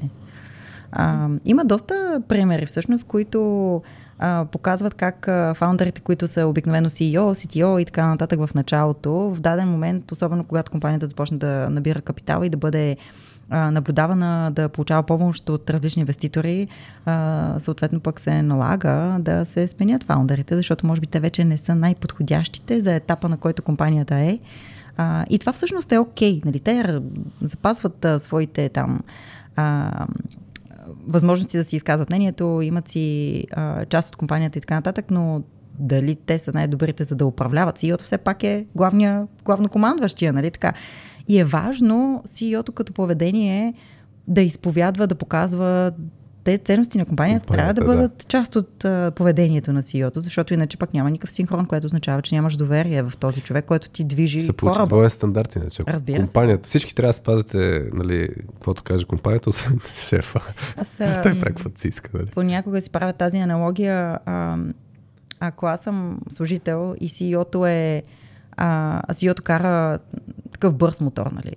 Ако аз вярвам на този човек, за да отведе компанията а, до успех, ако искам да съм част от успешна компания, ако за мен това е важно, ако съм част нали, от компания, която особено е развиваща се в началото, а, аз се питам на този човек, ако той кара мотора, аз ще се кача ли да ме вози? И нали, може би е малко крайно, но всъщност ако ти не вярваш на този човек или на групата от хора, лидерите, които водят тая компания на някъде, ти какво правиш там? Тоест, ако не си сигурен, разбира се, доколкото е възможно, а, че те са способни да взимат правилните решения, ти си в някакъв постоянен такъв диалог с себе си. А, Тук ли ми е място? тук ли ми е мястото, това всъщност има ли смисъл, аз защо да давам толкова от себе си, ако всъщност не съм сигурен, че техните решения са правилни, че те не резонират с мен. Тоест ти не си ангажиран, нали? Няма как да си на 100% ангажиран.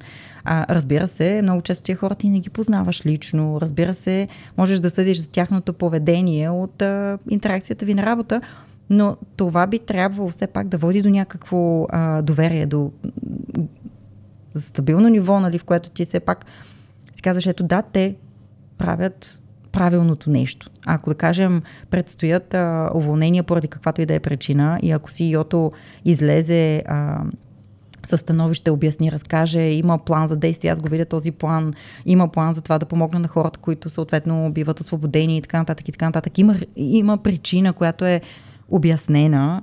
А, независимо, че е неприятен момент, аз всъщност бих видяла а, причини да имам доверие на тези хора, защото не е просто е така взето решение, ето тук тия 10%, нали имаше един такъв, помните ли го вица за а, а, купчинката с сивита? А, а този HR-ския виц. Е, нас. Един от HR-ските Е, един вицове, в който а, един а, то рекрутер дори би трябвало да е, даже да не е HR, ама. Да, един рекрутер съответно има една така копчинка с CV-та на бюрото си и гледа, гледа, гледа. Ама те примерно 200 CV-та и си казва, бе, пф, няма да ги чета си- тия всичките CV-та, хваща половината и ги хвърля в кофата. И другия човек до него в стаята го пита, бе, какво правиш, бе? Е, караци ни ни трябват на работа. Така че, а, нали, ако е така взето решението, а, няма как да има доверие. Обаче, ако получиш комуникация, вниманието ти се отдели и така нататък, и, и, и по този начин се случи освобождаването. Освобождаването е, първо, неминуема част от а, живота на всяка компания. Понякога се прави заради това, че финансите го, а, пазара го изисква. Понякога се прави, защото просто в даден етап на растеж ние имаме прекалено много наети хора, които обаче няма какво да вършат. Автоматизирали сме дадени процеси, тяхната роля, променили сме си бизнеса и така нататък. Този, а, тази реструктурира, това реструктуриране а, е необходимо да се случва на даден период от време и то много често води или до наемане на много хора, понеже, или на някаква група от хора, понеже са недостатъчни, или до освобождаване. Тоест, това е съвсем нормален етап от живота на всяка компания.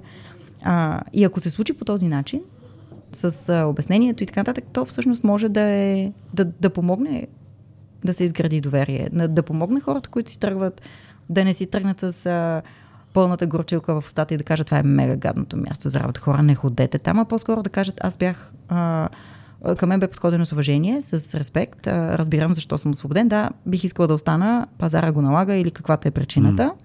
А, и също така, ако е наистина а, такава ситуацията, след 5 месеца, когато пазара е различен, ти можеш пак да бъдеш потърсен. Нали? И, и ти би бил съгласен да се върнеш, ако така е подходено към теб, ако си в ситуация, разбира се, в която а, го позволява и прецениш, че е добре. Аз... Да, аз имах пример. Пример, си, аз един пример. Сори, да. А, и, имах пример с една моя приятелка, която а, точно в началото на, на пандемията, а, т.е. малко преди това, т.е.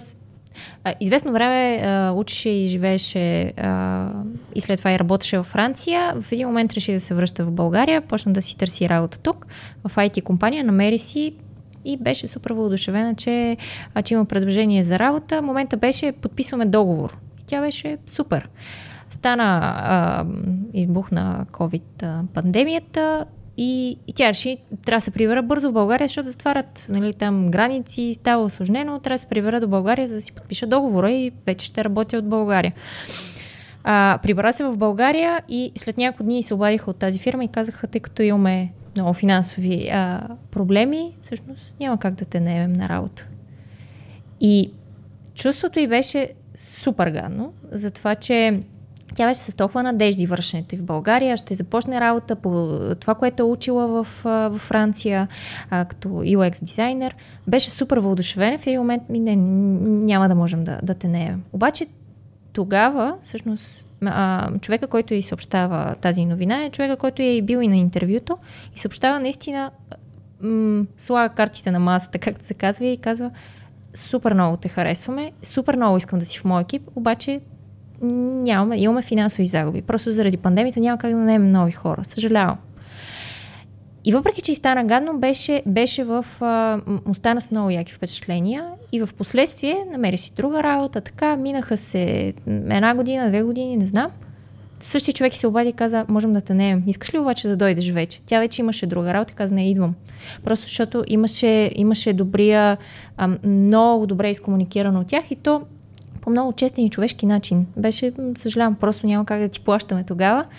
И след две години вече сме си стъпили на краката, нали, а, а ако искаш ела, ако не искаш ще те разберем, защото вече имаше друга работа, но тя, но тя отиде до днес днешен да, с хубави, с хубави впечатления, точно защото беше си изкомуникирано много, много прозрачно цялото това нещо. Ние като хванахме тази тема за а, освобождаването, то има един друг а, момент, в който освобождаваме хора не поради такива масови причини, които са отвън, като а, криза и така нататък, а по-скоро когато се наложи да освободим някой. И сега много ключовия момент е а, по-често освобождаваме хора, които не си вършат работата, т.е. не ли сме ги да правят хикс, те обаче не правят хикс, ми правят а, хикс минус 100, което на нас не ни е достатъчно. А, какво вие мислите а, по темата освобождаване на хора, които си вършат работата, изпълняват хикс, обаче чисто културно не ни пасват на ценностите, не ни живеят ценностите на компанията и вие като съответно пък менеджери го виждате това. А, тук мисля, че имахме даже и казус, ако искаш. Кой беше казус? Този, който... Я го прочети, ако искаш казуса, добре? А, че бях забрал, да, да. Да, а, имахме казус, който пристигна от, от, от сайта ни. А, имаме там една Google формичка, на която а, има възможност да ни задавате въпроси. Та, м- по повод темата и на този епизод ни беше а, един наш слушател ни беше изпратил казус. А, човек от екипа, опитен, да го наречем Андрей, предпочита да работи сам, не внимава по време на срещи, все търси нещо да копае, така че да е максимално изолиран от останалите. Андрей е а, силен девелопър с опит, разбира домейна и кода. Случва се обаче да работи със седмици самостоятелно и без останалите да разбират какво се случва, което може да е и понякога в грешната посока. Останалата част от екипа предпочита да обсъжда и работи в по-близка връзка, да обменят опит и рядко се случва да работят в грешна посока. Като цяло няма големи проблеми с това, но все пак не е идеално. Примерно, въпреки опитът и че очевидно е добър девелопър, Андрей, не е много ефективен понякога. Екипът е благодарен, когато някоя сложна задача бива решена от него самостоятелно, примерно бък на продъкшн, но така пък се получава бъс фактора, но пък така се увеличава бъс фактора на екипа. Също така това е най-опитният човек и имаме нужда от него по време на много от дискусиите, които правим, но той отсъства в кавички там и не можем да използваме знанието му. Андрей е измислено име да не се чувстват някой, който ни слуша, който е с това има. Да се почувства, че този каза се за него. Те го преди. Обаче, ако Андрей ни слушаш, да, внимавай. Анди, така. А, те ето, а, а за мен е тук просто това, което каза и Ева, mm. резонира с този казус. Много добър човек, технически, професионално, явно си върши добре работата, но не изповядва ценност на екипа, защото останалата част от екипа те си го имат, да си го обсъждат Ценност заедно. на екипа обаче? Е, тук аз бих челенджнал. Му останалата част си го прави, може Ама, да си е ценност. Е, е, това е най-големия, най-голямото, какво беше? Assumption на българ. Предположение. Приемане. Приемане. Приемане. Приемане. Добре. Не, Значи, а, това, че как, както най-голямото приемане е, че щом сме го обсъдили по време на среща, значи е взето решение. Ами не, докато не е ясно казано, не, не сме взели решение, само някой е споменал нещо. Щом го правят, не е задължително, че това е ценност на екип. Защото може да се окаже, че масово хората по подразбиране обичат да работят с други хора, да си взаимодействат и да си обсъждат и така нататък. А, та, не съм сигурен от начина, по който е описано, дали е ясна ценност на екипа, която човека не следва, Мя. или е нещо, което всички без един правят, mm. а той не го прави, което са две различни неща. На мен ми се струва обаче, че можем да излезем малко а, по-нашироко също, защото в а, така обяснения казус, ние казваме, той е много добър девелопър, т.е. ние вече сме го окачествили като един от нали, най-силно техническите ни хора, той ни е важен. А, той върши си работата. Да, да, обаче а, на един синьор човек работата само да пише код ли е? Ако е това, значи я върши. Само, че тук от казуса, като че ли става ясно, че всъщност работата на един такъв човек не е само да пише код. Работата на този човек вероятно включва и това да помага на останалите, да помага с едва ли недаване, например, включване в дискусии, което а, е описано, че всъщност не се случва. Тоест той е неефективен, поне така мисля беше а, термина, да. който е използван, не е ефективен в дискусиите. Тоест той може би не си върши всъщност цялата работа, за която е наед. Така че тук първи ми съвет е човека, който ни е задал въпроса да а, анализира малко по а, цялостно ролята на този въпросния човек и всъщност да види къде се върши работата, дали я върши, кое не се върши, а, за да може да прецени всъщност а, този човек а, дали има нужда от това да се коментира и дадена част от а, очакванията към ролята. Има и нещо друго, ние няма как да знаем, разбира се, защото не си говорим с човека, който ни е задава въпроса, за да знаем повече от нали, повече контекст. Да, контекстуално, но може би този човек, Андрей, не знае, че това се очаква от него. А ако той не знае какви са изискванията към него и очакванията към него, може би не го прави, защото така му е по-комфортно. А, ако обаче това е комуникирано, ако обратна връзка е давана, ако ситуации конкретни, като например дискусия се случва днес, нещо важно трябва да вземем като решение. Андрей не участва, а той е важен да се включи, защото има знанията на, нали, на синьор подготвен технически човек. Ако аз като менеджер после не отида да дискутирам тази ситуация с него, да му кажа какво съм видял, какво смятам, че не се е случило добре, какво се е случило добре, какво а, би било полезно, ако той направи, да го питам защо не иска да участва и така нататък. Ако тази обратна връзка не се е случила, а, то е много важно да се тръгне оттам, за да се види всъщност Андрей отказва ли, въпреки това, че знае че е важно той да бъде допринасящ, да участва, защото е ценно мнението му, защото той знае и е не за да знае, защото знае и така нататък. А, и ако той въпреки знанията си, т.е. въпреки, извинявам се, това стана знае, знае, знае, въпреки а, това, че е наясно с очакванията, въпреки това обаче се държи така, въпреки това саботира по един начин, дори ако щем ролята, за която е нет, ами може би Андрей, колкото и да знае, не е подходящ за този екип. Ако обаче те неща не са дискутирани с него, ако обратната връзка не е давана регулярно, ако не е дадено шанс на Андрей да си поправи поведението, съответно не можем да очакваме или да, да приемаме, че той просто е така не го прави, защото така му е по-добре. Ние не знаем също и какъв е предишния опит на Андрей. Може би Андрей идва от такава среда, в която му е казано, ей, нещо, какво ти си работиш сам, ние сме те не ли да копаш. Mm. Няма как да знаем. Тук точно това е много ключово. Аз спомнях един друг казус относно един менеджер, който се дразнеше на синьори, които точно само си копаха и не помагаха на други. И спомням, като пуснахме казуса в DFBG Facebook групата и там беше и защото трябва да помагам. Нали? В длъжността характеристика, като не ми пише, че трябва да помагам, пише, че трябва да си пише кошто, аз трябва да занимавам с тези неща. Та, точно това е ключовото нещо от гледна точка на първо яснота. Влиза ли му, не му ли влиза в отговорностите като, като роля. Второ, ясно ли му е или не му е ясно. Трето, дори да не го пише между като роля, а, обаче ето говорим си час и нещо за ценности. Ако на ниво ценност на компания пише teamwork, например, Еми, значи има нещо към което да реферираме, което е по-абстрактно, разбира се, и то е, е въпрос на интерпретация на, от, от хората, но там вече може да се намеси менеджер да, да, да фасилитира тази дискусия, нали, че по тимворк разбираме хикс и в случая това поведение не е окей. Okay. И докато наистина, ако имаме яснота, ако имаме тази дискусия, това, което Ева каза, обратна връзка и тем подобни, човек ако е разбрал и не е съгласен да действа, а пак трябва, е този казус вече а, може би това, което Ева и ти казаше, нали, за, за това. Дали, какво трябва правим, ако хората не, не, не действат спрямо ам, екипните норми, норми, култура и тем подобни. И, и за мен краткия отговор бих казал, че е ясен, ама ми е ясен на теория. Защото на практика това не се случва. В смисъл, на практика има супер много менеджери, които ще дадат втори, трети, четвърти, пети, ще шести, десет шанс. В смисъл ще го преместят в друг екип. И ми е много интересно всъщност ам, колко шанса трябва да се дават, кога дефинираме, че някой го наричаме саботьор. Защото ти, примерно, кой го казваме, човека, значи вече е саботьор. Тоест той е разбрал и не е съгласен да действа.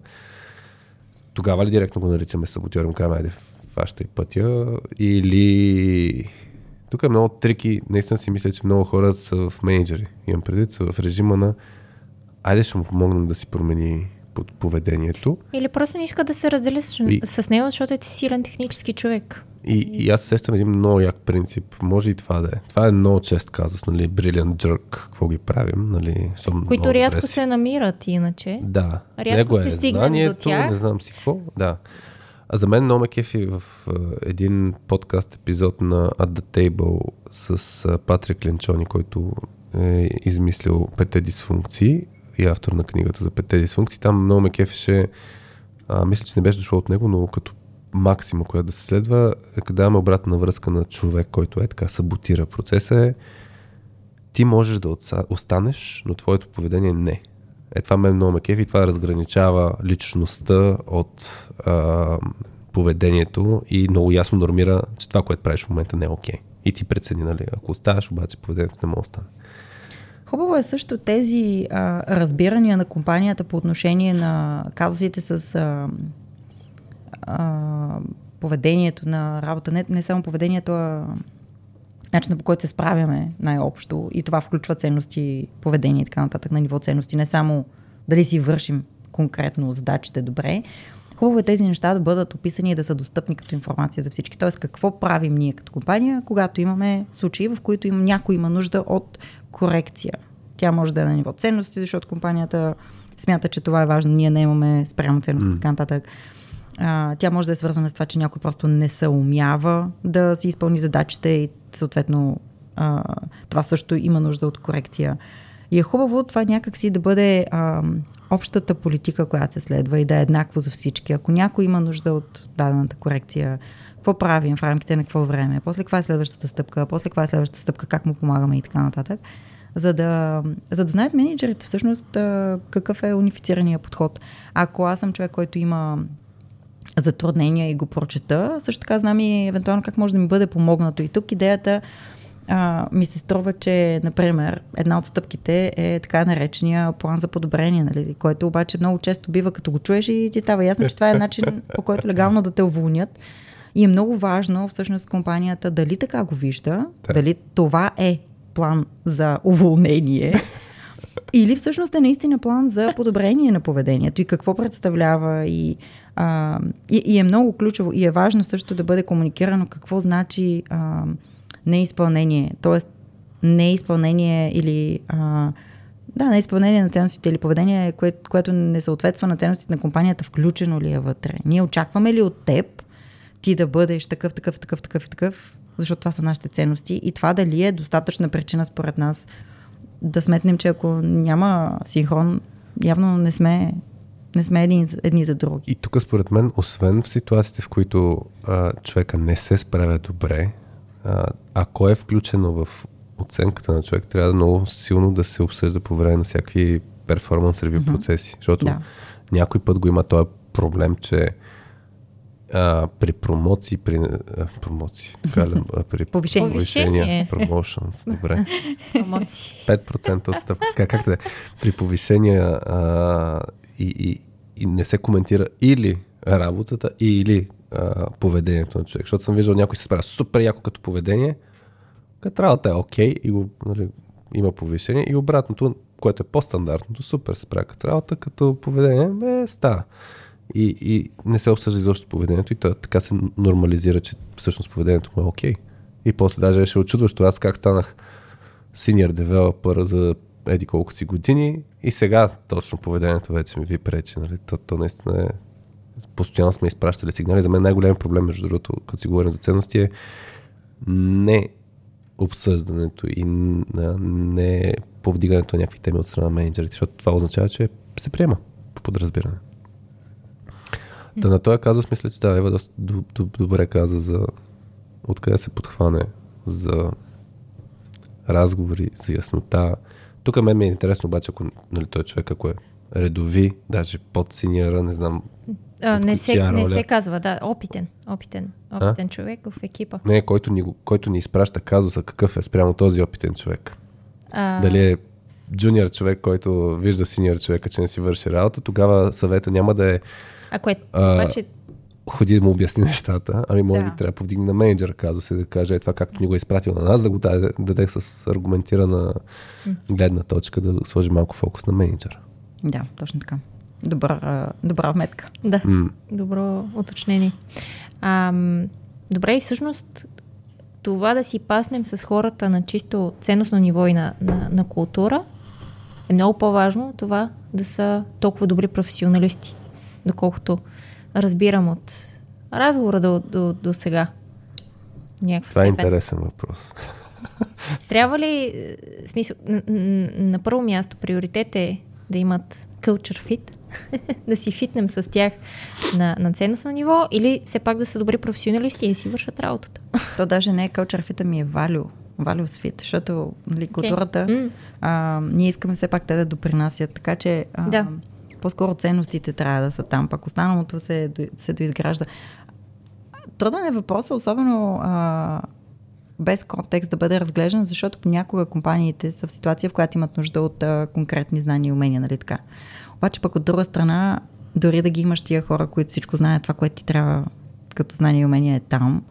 И ако те не пасват на ценностно ниво, те нито ще са продуктивни, нито ще са там за дълго. Mm. Така че а, ако въпросът е към мен, ако аз съм човека, който изгражда компания, Мгм.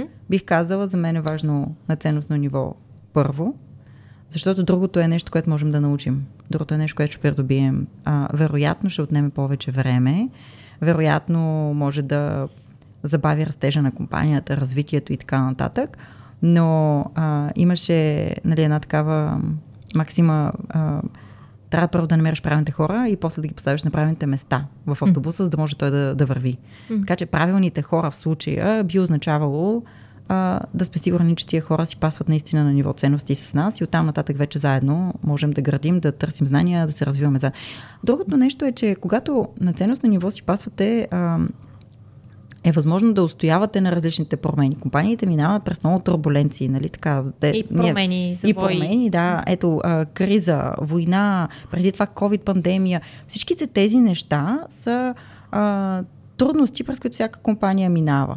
Ако се върнем на ако дадем пример с едно семейство, нали, ако в едно семейство, което също минава през различни проблеми в живота, ако в едно семейство родителите имат а, еднаква ценностна система и, и тя е нещо, което се комуникира, което е ясно, което се дискутира постоянно и, и е ядрото, стъблото, а, то през промените се минава по-лесно и се минава.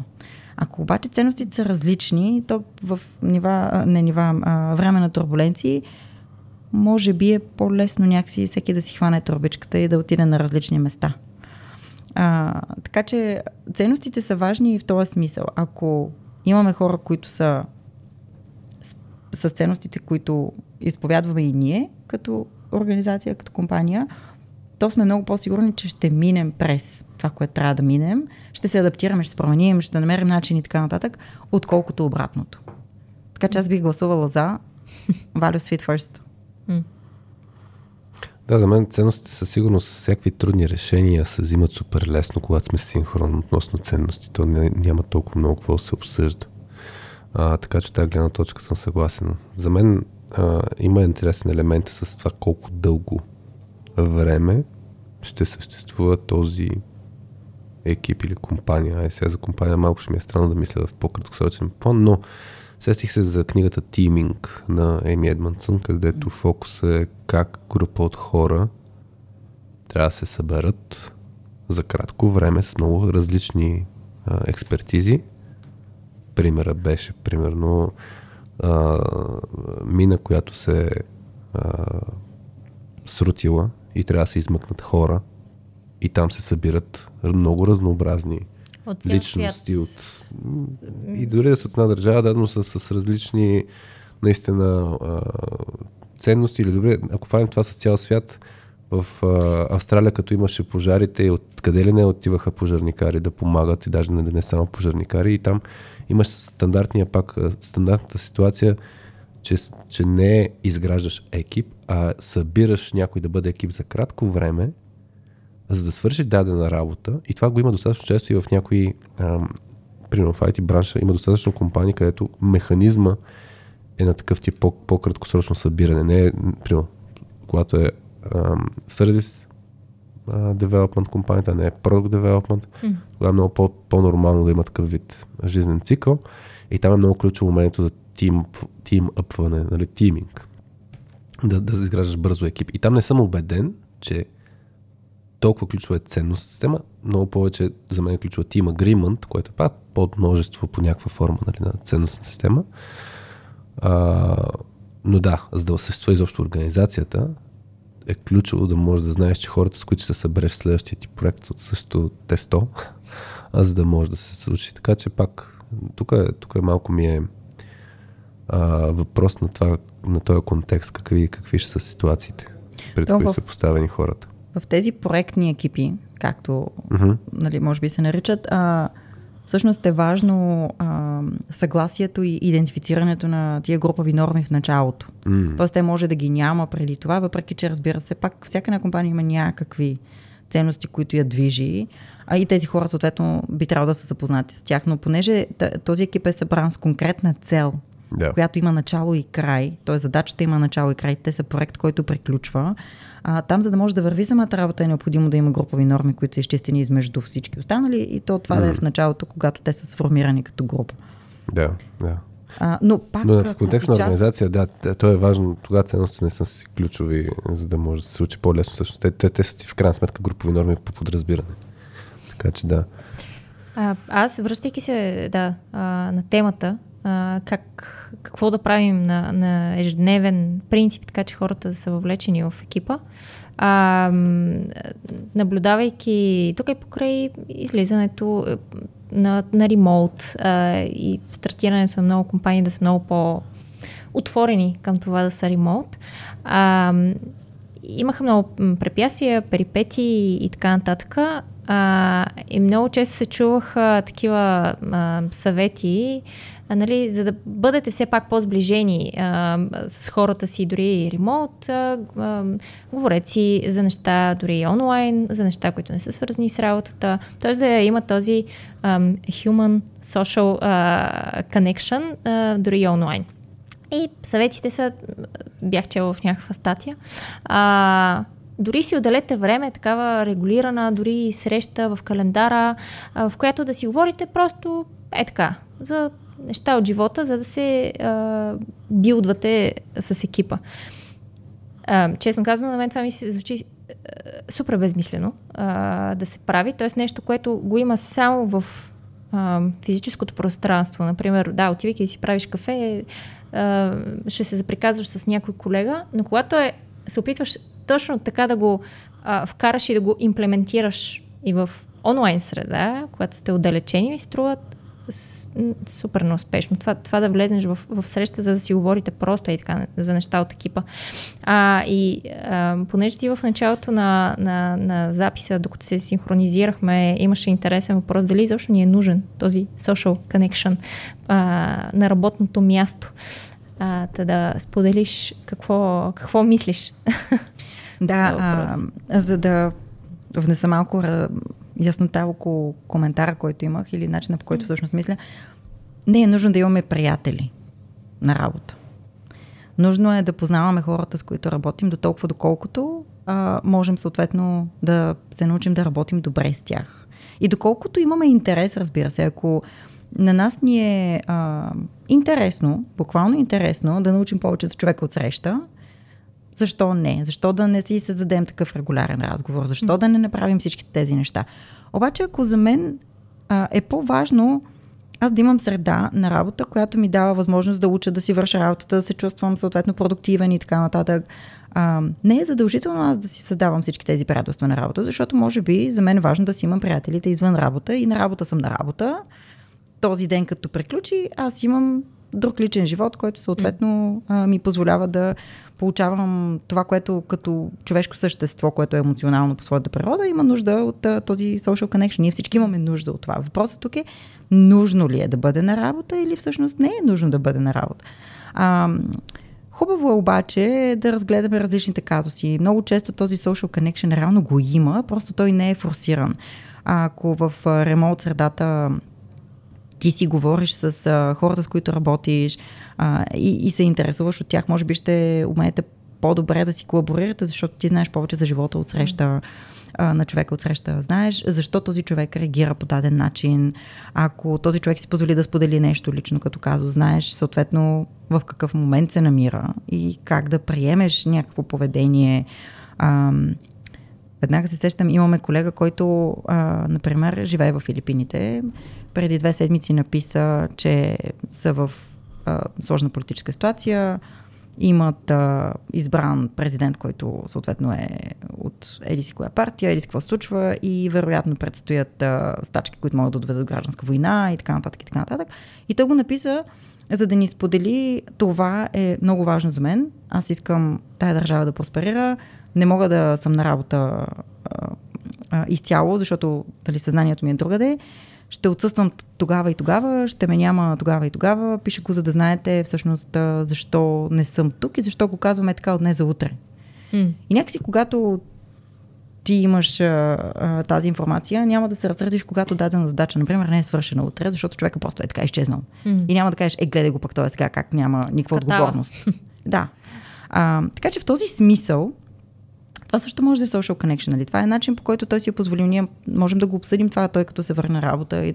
Нали, този social connection е полезен, но той а, е важно да, да се създаде възможността да го има, но не да се форсират хората, когато те нямат потребност да участват. Mm. Не знам дали не, не, не звучи объркващо, ако е така, кажете ми. А, аз, доколкото те разбирам, когато е изкуствено създадено, сложено като е, регулярно, тук трябва да, да го имаме тази, тази връзка а, емоционална, лична и така нататък, а, а всъщност не се, не се получава естествено. И другото е, че то се случва на ниво екип. Ти няма как да си socially connected нали, с цялата компания, особено когато тя е голяма. Ако сте 20-40 човека е едно, може би а, до 70, 80, 100, можеш така добре да познаваш хората след някакъв период от време. Ама повече е много трудно. Тоест, на ниво екип а, е възможно да има а, такъв social connection и хубаво е, т.е. важно, даже не хубаво, важно е да се създадат условия той да се случва, ако хората имат тая потребност. Hmm. Ако аз обаче нямам тази потребност, някой да ми казва, ето сега трябва да влезеш на този Team Social. Hmm и тук да си говорим и да правим и си какво, за мен това е форсиране. Нали? Аз няма да се чувствам добре, защото няма да искам да го върша. Аз имам друго мнение тук, а, от гледна точка на форсирането. А, и не мисля, че е свързано само с потребността на хората. Защото ако този екип не си върши работата, е едно. Тоест, ако екипа си върши перфектно работа, няма грижи от гледна точка на резултати и никой няма потребност да има social connection, супер. Супер. Няма нужда от social connection. Обаче не съм убеден, когато екипа не си върши добре работата и никой няма желание да се прави social connection, това за мен означава, честно казано, по линията на там е на а, четирите зони на екипа за това къде са от една страна, от гледна точка на психологическа сигурност, какъв е, какъв е климата спрямо перформанса на екипа или колко си търсят отговорност и какъв е стандарта на екипа и така нататък. Ако никой не държи да се конектва с другите и няма добър резултат, най-вероятно са в една зона на апатия, защото съм виждал екипи, където като им влезеш в срещата и са... Значи, Понеделник сутрин 10 часа. Значи, днес ние се събрахме. Ева с теб на живо сме се виждали един или два пъти, не си спомням. Днес се запознахте с Васи. И има огромна разлика дали ще почнем да си говорим как не сме спали между 4 и 6 часа сутринта и че сме стари и така нататък, което е social connection, спрямо на Значи, Ева, днес си говорим по тази тема. Ние 40 минути си говорихме смесено, а, не работно и работно.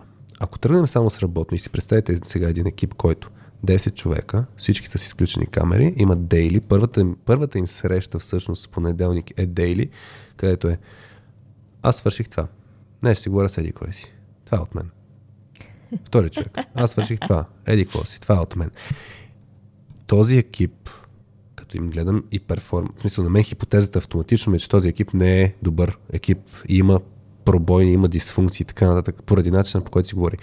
И честно казано, там не съм съгласен, че нямат нужда от форсирано нещо, свързано с това как този екип да работи по-добре заедно, който ще включи за мен social connection под някаква форма. Тук може би думата форсирано е това, което можем да заменим. Тоест, тук менеджера би трябвало да е този навигатор и да създаде а, как, как ще го средата. Създаде? А, много е като сложи в календара ивент. Ами, даже не е нужно да бъде в календара ивент. Може да бъде просто част от начина по който срещите започват. Например, а, всички мои срещи, да кажем, започват винаги с дискусия, която е, ако е, да кажем, понеделник, вторник, дискусия, нещо за уикенда, кой къде е ходил, какво е правил. Yeah. А, и съответно някой като каже нещо, не просто да, опа, ето, зададох въпрос, чек, зададох това чек. Ами ако аз разкажа нещо, ти от другата страна да ме питаш за това преживяване, да, да завършим дискусия, да бъде разговор, който ам, има взаимно участие. И тук менеджера може да бъде фасилитатора на тази дискусия. Нали? Аз това казвам, когато а, имам предвид, че трябва да бъде ам, създадено а, пространството това да се случва и да, то трябва да бъде навигирано. Ама то трябва да бъде направено и по време на физическия контакт и не. Защото... Да, няма разлика, и в офиса може да се случи същия вид дейли, нали така? Ти в офиса си приятел с един, ама не с друг. Имате работни отношения. Тоест, да, в а, ежедневния живот е по-лесно да хванеш такива а, small неща, защото просто те се случват, докато в тази ремонт среда ти просто трябва да си по-съзнателен, да ги търсиш. А, но това не означава, че те не могат да бъдат една истинска дискусия. Даже сега, като го разказвам, ми, че, например, моите срещи с менеджерката ми, на които обсъждаме казуси, перфор... а, обратна връзка си даваме и така нататък, те да кажем за 30 минути всяка седмица, освен ако нямаме нужда от повече. Mm-hmm. От тия 30 минути ние 15 минути си говорим за други неща. Няма, няма така ви идва естествено. Да, така да, ни идва естествено, да, защото просто обаче единия пита как си, какво прави уикенда, а, и да кажем, другия знае, че може да каже, е, тук на, е това правих, ма ти бил ли си на или си какво, или чел ли си тази книга, или ходихме на това, ти обичаш ли детски партита. И, така че пак до някъде а, аз се връщам на, на този а, истински интерес към хората, с които работиш. Ако, ако ти имаш интерес, този живия интерес към хората, с които работиш, независимо от средата, вие ще имате възможност да създавате този social connection. На мен, например, ми е много интересно да, не съм с какви хора работя. Чакай, че Представи си сега, ти имаш е този живия интерес и влизаш в някаква среща с тия хора и казваш, хора, как сте, как ви беше уикенда? Мълчание. Не, добре. Добре. Точка. Точка. Аз, еди, какво си правих? Мълчание.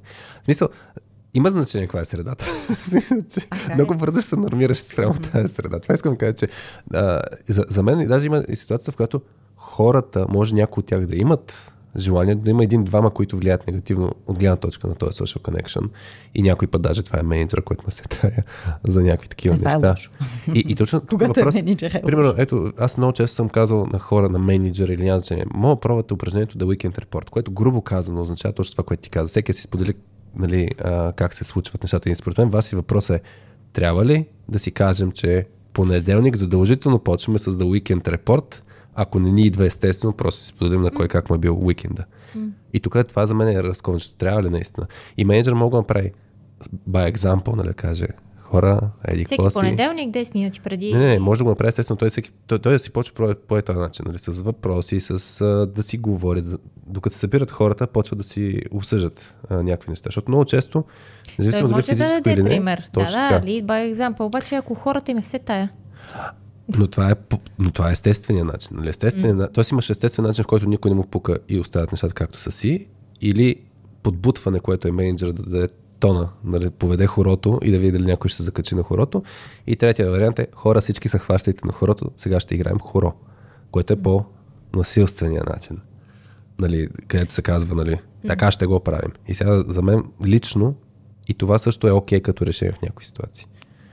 В смисъл с в понеделник ще се фащаме на хорото, аз мога да си кажа аргументацията защо. Може да има много а, пушбек, не знам на български не ми идва днес също думите, да може хората много голям отпор да направят, да има да. съпротива.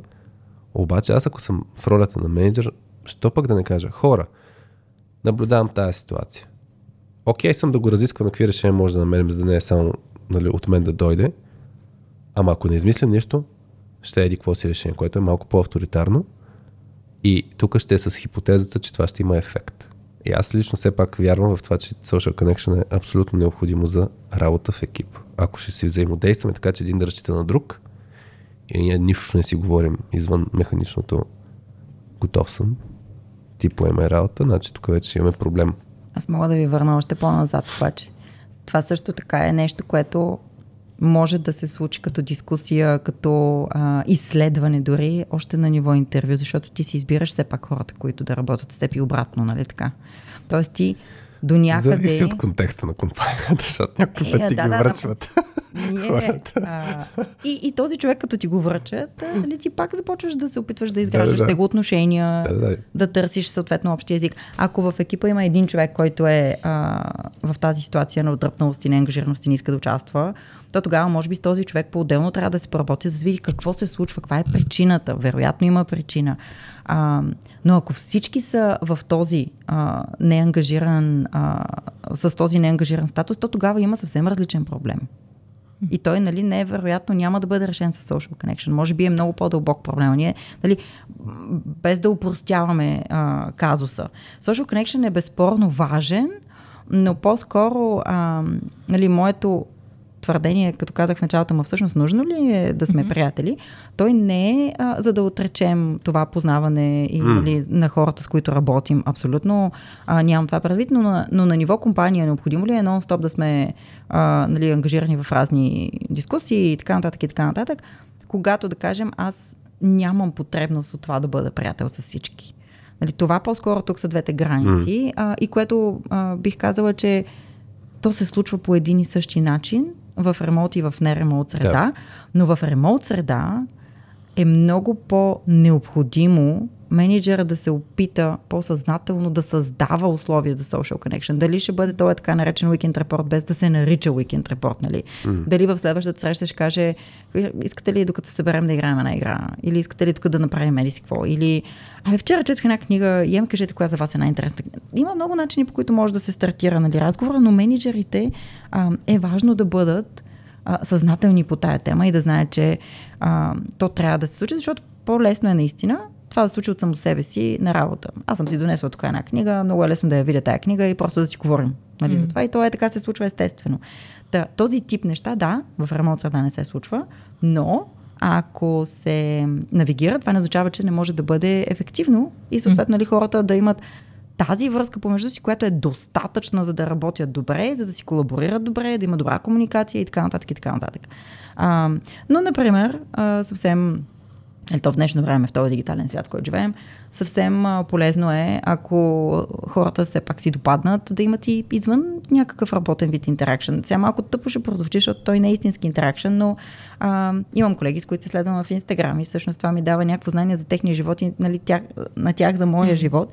И са неща, които ние обсъждаме и виждаме кой какво харесва и кой какво прави и така нататък. И това също помага. Така че това също е social connection. Да, със сигурност. Нали, което а, какво може да направи менеджер, да създаде среда, в която ние да си поговорим, за да знам аз, той човек от среща интересен ли ми е, че да му намеря инстаграма, че да го следваме, че нали, да получа някакво знание. Нали, по-изкуствено звучи, но пак казвам, не е нужно. Най-добрите ти, най-близките ти приятели, с които си прекарваш времето физически, да бъдат хората, с които работиш, за да бъдете добри като екип в това, което вършите.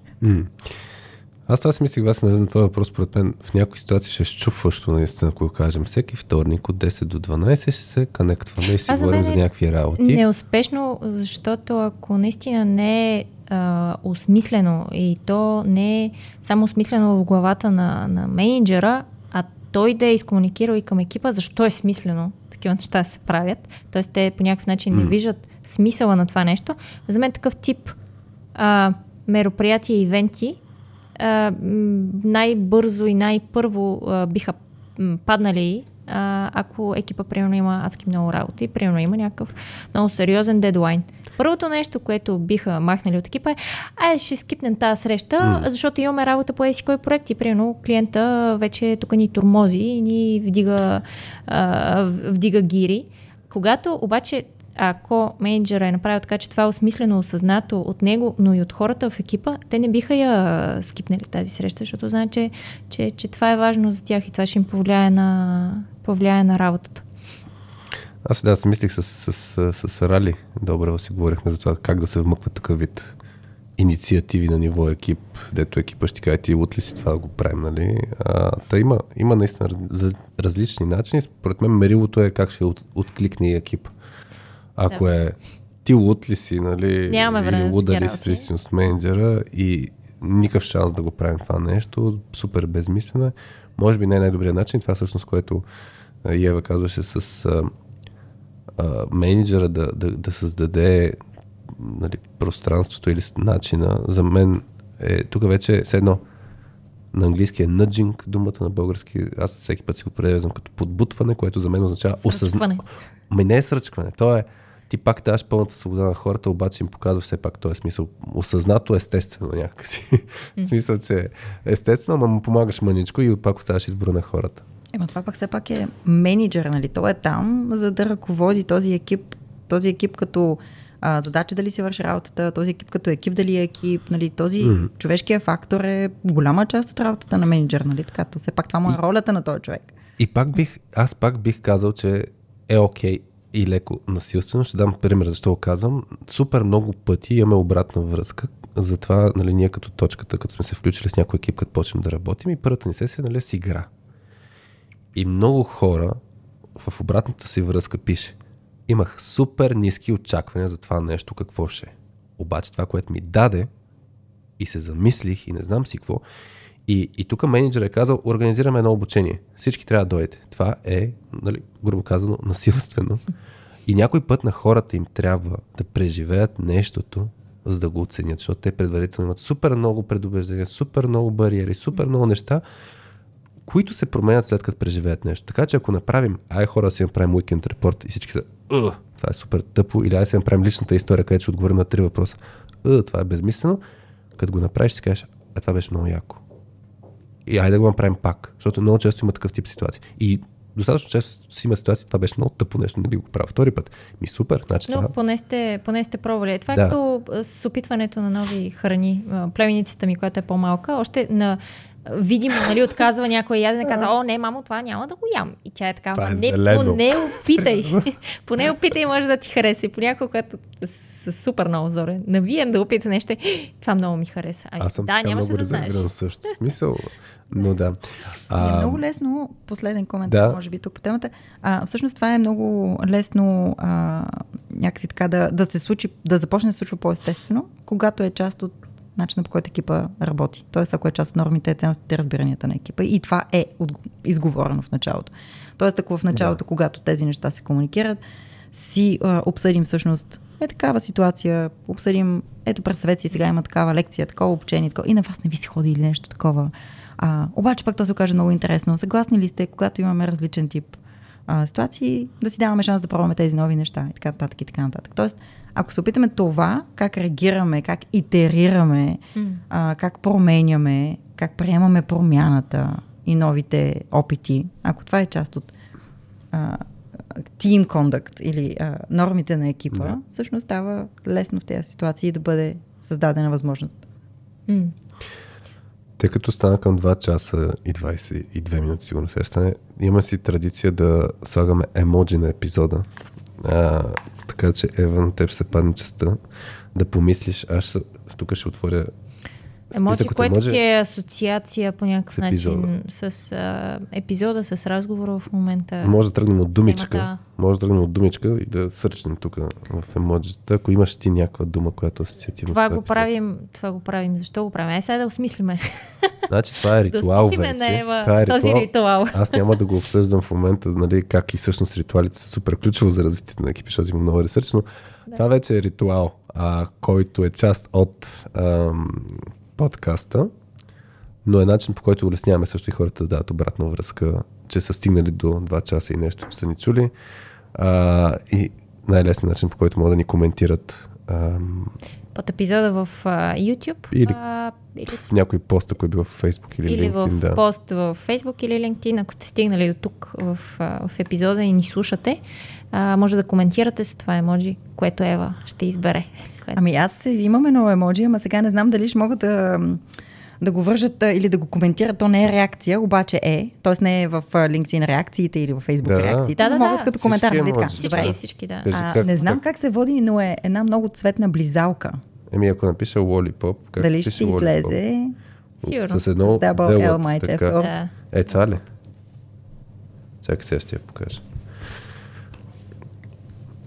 Да, Супер. Значи, това е близалката и това е защото Да, да, това ми е в, в всеки един екип хората са разноцветни и въпреки, че се опитваме, нали, както е такова лолипоп в едно кръгче, въпреки, че се опитваме все пак и коментираме това заедно да работим към едно общо цяло и с, с едни общи ценности, ние все пак не трябва да забравяме, че хората в екипа са различни и както близалката има всички тези различни цветове, само когато те са е така заедно въртящи се в синхрон, а, всъщност може екипа да бъде ефективен и ние като менеджери, като лидери би трябвало това да не го забравяме и да търсим цветното у, вс- у всеки един. Така че Лолипопа напоследък, между другото, а, ми е любимото емоджи точно поради тази причина и с уважение към всички гледни точки и различни хора и така нататък. Така че, А, а дръжката, екипната култура ли? е? а, да ги държи е, заедно. Тук стана сложно. Не, не, не, а по-скоро, ами дръжката, може би е всъщност, да, рамката на ценностите е дръжката, защото нали, тя ги държи М. заедно. Добре. Добре. Интересно. Различни, но се държат заедно. Близалка. Различни, но заедно. Да. Е, А? пи се пак, близалка, готино, сладичко. Да. И Така. си е някакъв Коментирайте на близалка. Ама, ама без нали така да излизаме близалка в какво друго може да ни доведе. Ако искате да добавите някакви други емоджита за да стане история с тази близалка, давайте, Без няма. пападжан. Какво не ти харесва за този зеленчук, не мога да разбера. Наскара е супер. А сещате ли се за ня- някакво друго нещо или да ходим към втората част на, на епизода? Ми, това, което каза Ева, много ми харесва като, като някакъв вид обобщение, Затваряне, да. затваряне, на Тоест говорихме за 2 часа и 20 минути, накрая отговора е близалка. Така ли? близалка. Да, ме ми харесва. Е, такова простяване не бях. Сега очаквам Папи Ханс да излезе с следващото си парче. Близалка. Папи Ханс, ако ни слушаш, даваме ти права, няма проблем. It's okay, go for it. Значи, а, преди имаше песен на Слата дръжката, сега ще има на близалката дръжката. Това също може да. Да, да. Добре. Ми, Сетих се за Scary Movie филма и там имаше една асоциация с близалка, но няма да я говоря. После след края на епизода извън ефир ще го спомена. Ама добре, тогава, да, да се върнем на цветността на близалката е синхрона, който самото емоджи някакси има, защото вижте как не. хубаво така сте Моята завъртяли в синхрон, нали? не работи по този начин. Мисля, че да. Умело отиваме към а, втората част на, на епизода. Кой на каква вълна, Умело? на каква частота е. Хубаво де. някакси, някакси е, е, тръгнахме към тази част на, на епизода, който е е, да си подели кой на каква частота е. Т.е. какво му е с си То се събужда. Се събужда случая- сутрин. Случая с грамотевици, но не, извън... Може да. е професионално, може да е нещо малко по в а, личен контекст. Кой както, както, както си реши. Ако искате, а, от кой да започнем? Не знам, който е готов. Аз мога да кажа а, до някъде. А, този уикенд в неделя ходихме на Витоша а, семейно. А, там много с кефя на, на, на хижите, които са ги така... А, Абе, това нещо, което беше според мен доста забравено преди и доста занамарено, а, всъщност благодарение на хора, които започнаха много да ги а, да се грижат за, а, за хижи с Витоша, да ги иновира, да ги правят а, уютни, хубави, с хубави а, и удобства и с хубави дадености и, и стана много, много популярно, което е много яко. И, и има хора на Витоша, много, е, пълни хижи, което е много яко. Бяхме в хижа а, Балканите. Бал, бал, а, Балканите. Балканите, мисля, че така. Балканите. А, да, а, която е много яка. Така че да, препоръчваме, ако, ако искате да. Няко... Ако не сте я пробвали, пробвайте със сигурност. Много удобна и аз тук навивам. ли беше вкусна? Какво ми каза вчера, че мусаката? Муската беше много вкусна, да. Абе, личи си някакви хора, които правят нещо с желание. Аз много се кефя на такива, на такива хора. А, и тук даже ще ви навивам в точката да ходим да работим от там някой ден. Защото си имат... Какво не ти хареса на ремонт work, не мога да разбера. А, на мен не ми харесва, да. Аз, а, това да работя постоянно с къщи и да няма... А, а, Мусака. не, Social да няма... Да, а, мен понякога много ме, много ме сдухва. Може Да- би. да- липсва ми. Липсва ми да се виждаме. за хижата. Да, липсва ми живия контакт. Та ще ви убеждавам тук да ходим да работим от там някой, някой път през лятото. Мога да направя много плавен преход, ама ти май не си приключила. Ама Не, не, искаш- приключих. Така ли? Да. После ще се Извинявай. върнем пак при нея. Да, няма ще, така ще ти подам пак, но а, вчера точно си говорихме с Балканите. Ние пък а, вкъщи а, и двамата работим за компании, които са fully remote и съответно пък се възползваме максимално от а, гъвкавостта, която това ни дава и много обичаме да ходим така от време на време да работим от някъде. Та, другата седмица ще ходим да си поработим на Балканите, Яко. точно. А, но пък а, Да бъдете там по време на залез. Много е, много е там, хубаво. там планираме да, Да. сме там а, няколко дни. Има страхотна гледка от, от тераста, а, точно когато залязва слънцето. Много е хубаво, наистина. Аз съм ходила и на друго място, но там за първи път. А, но пък просто вчера си говорихме и някакси много, много хубаво, че го спомена. А, top of mind, както се казва. Ами, пак в контекста на, на това, че работим ремонтли, компанията, в която съм аз в момента, изповядва максимата, че а, работата е там, за да бъде удобна на твоя личен живот, а не обратно. И някакси се опитвам понеже тази концепция е сравнително за мен а, абе не я виждам често в компаниите, в които съм била преди или въобще в компаниите, които познавам и се опитвам някакси така да наистина да я, да я приема и, и, да, и да я заживея. Да си позволиш. Да си позволя да я живея. Аз съм човек, който много обича да работи. Хората, които са около мен го знаят. Аз обичам да работя и това разбира се ми дава някакво удоволствие, носи ми удоволствие, но понякога разбира се излиза в крайности и работим малко повече, отколкото трябва да се опитвам. Това ми е някакси така приоритета в момента, защото компанията ми дава тези свободи и ме провокира да го правя. Да се опитам да си организирам малко повече а, удоволствията на личния живот, а, така че разбира се да, да мога да си върша и работата и да влезе тя в моя личен живот, а не личния живот в работата, както mm. по-често правим. Та, а, това е едно лично предизвикателство, което съм си поставила. Не ми е лесно, признавам си, а, но но така с лятото като че ли е малко по-лесно, защото има много неща, които можем да правим, много места, на които можем да бъдем а, и съответно пък а, работата ми го позволява.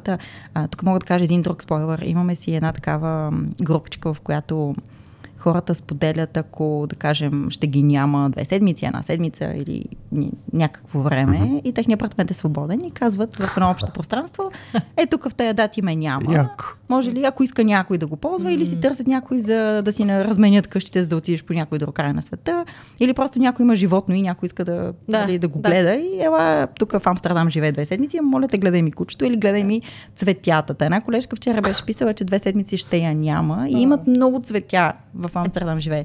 Ага. И съответно пък, а, нали, има всичко необходимо. Даже офиса е оборудван, все пак, да. нали, в ремонт work, в ремонт сетъп сме а, заети, да всичко може да ползвате и колелата, може да ползвате и това, само да ни поливате цветята. да, от снощи насам гледаме и планираме дали пък да не отидем да им поливаме цветята с две седмици, защото пък а, моят приятел много обича да яде едни ребра в Амстердам и скоро не сме ходили и сега трябва да отидем да яде ребра в а, Канибал Роял. Се казвам място, ако някой иска да отиде, много схуи. Да. да а, ето пък едни други преимущества или предимства на този сетап, но да, това може би е някакси mm. така а, съчетаване на работното с приятното и обръщане на тази, а, на това разбиране, че всъщност работата може да бъде второстепенното, а личният ти живот е това, което трябва да те води и работата трябва да може да я напаснеш в него, а не обратното. Mm. Да. Това е много интересен подход за каучсърфинг вътре в рамките на екипа, компанията и така нататък. Аз даже не я познавам, само да кажа. Тоест, Тук е висша форма на доверие да си... Супер яко. Аз само съм го гледала това в един филм. Си спомням. Филма с кой беше? Ох, беше известен, с Камеран Диас. А, две жени, които се намират в интернет, абсолютно непознати, пишат си, искаш ли да си разменим къщите, искам.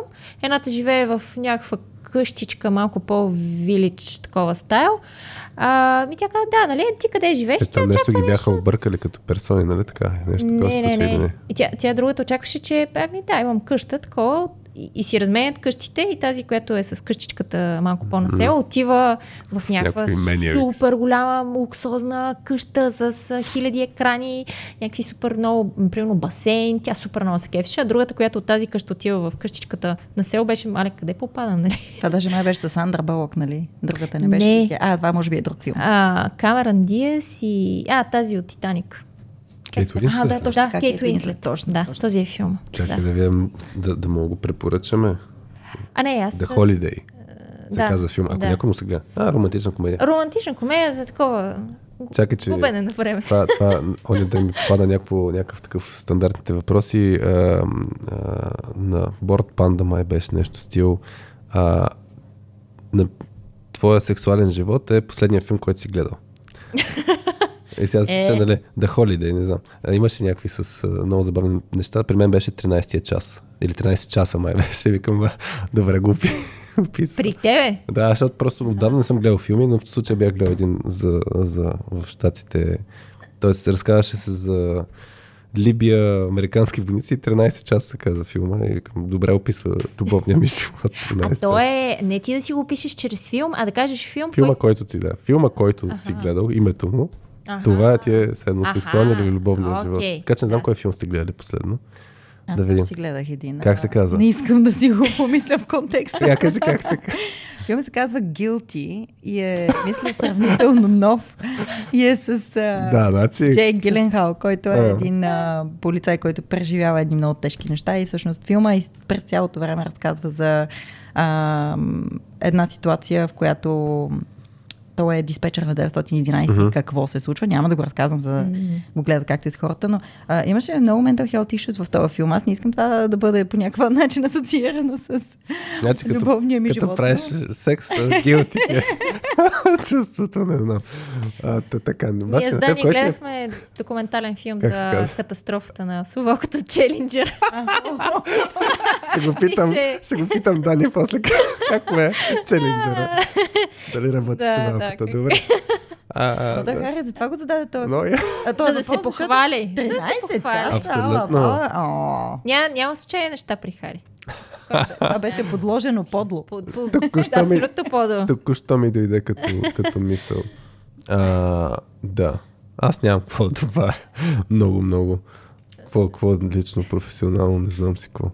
Днес, днес ще ходя на нотариус да, да купя колата на комовете. Старата кола.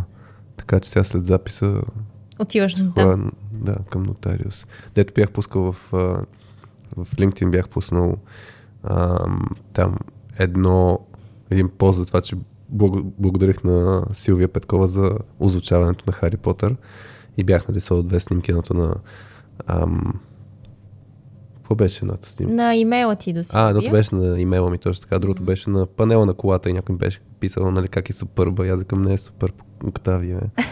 Ама да, вече и... Е, бях познали С- поне марката. ли?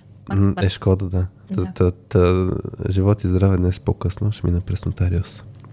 Да бъде вече официално твоя. Да, въпреки че карам вече два месеца. И все по-безаварено да си я кажеш. А, дано. А, благодаря. Да. Ми добре. Да слушаш още яки книги в Storytel. Да, аз на цялото сторител мислих, че няма го удължа, ама момче толкова се вмъни, че с Хари Потър вчера приключи четвъртата книга. Четвърта, не третата. А направо... Той сега нещо се разболя вчера, така че днес го чака много, много слушане на Хари Потър.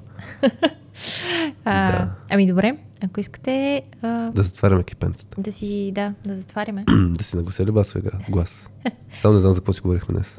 А, какво да правим на женевен принцип, така че да живеят в Това, екипа... това си мислихме, че сме говорили, иначе не знам какво си говорихме. Абе, добре, ще затворя по някакъв начин. За ценности и култура си говорих. Добре. Ценни ли са ни ценностите? Или са ни културни културите. Добре. Примерно. Бяхте с Радио.2. С мама Васи, с Ева Прадонова и с мен Хари и си говорихме дали са ни какво ценни ценностите и културни културите и има ли полза от тях в ремонт и ремонт сетъп. да. Чао от нас! Чао!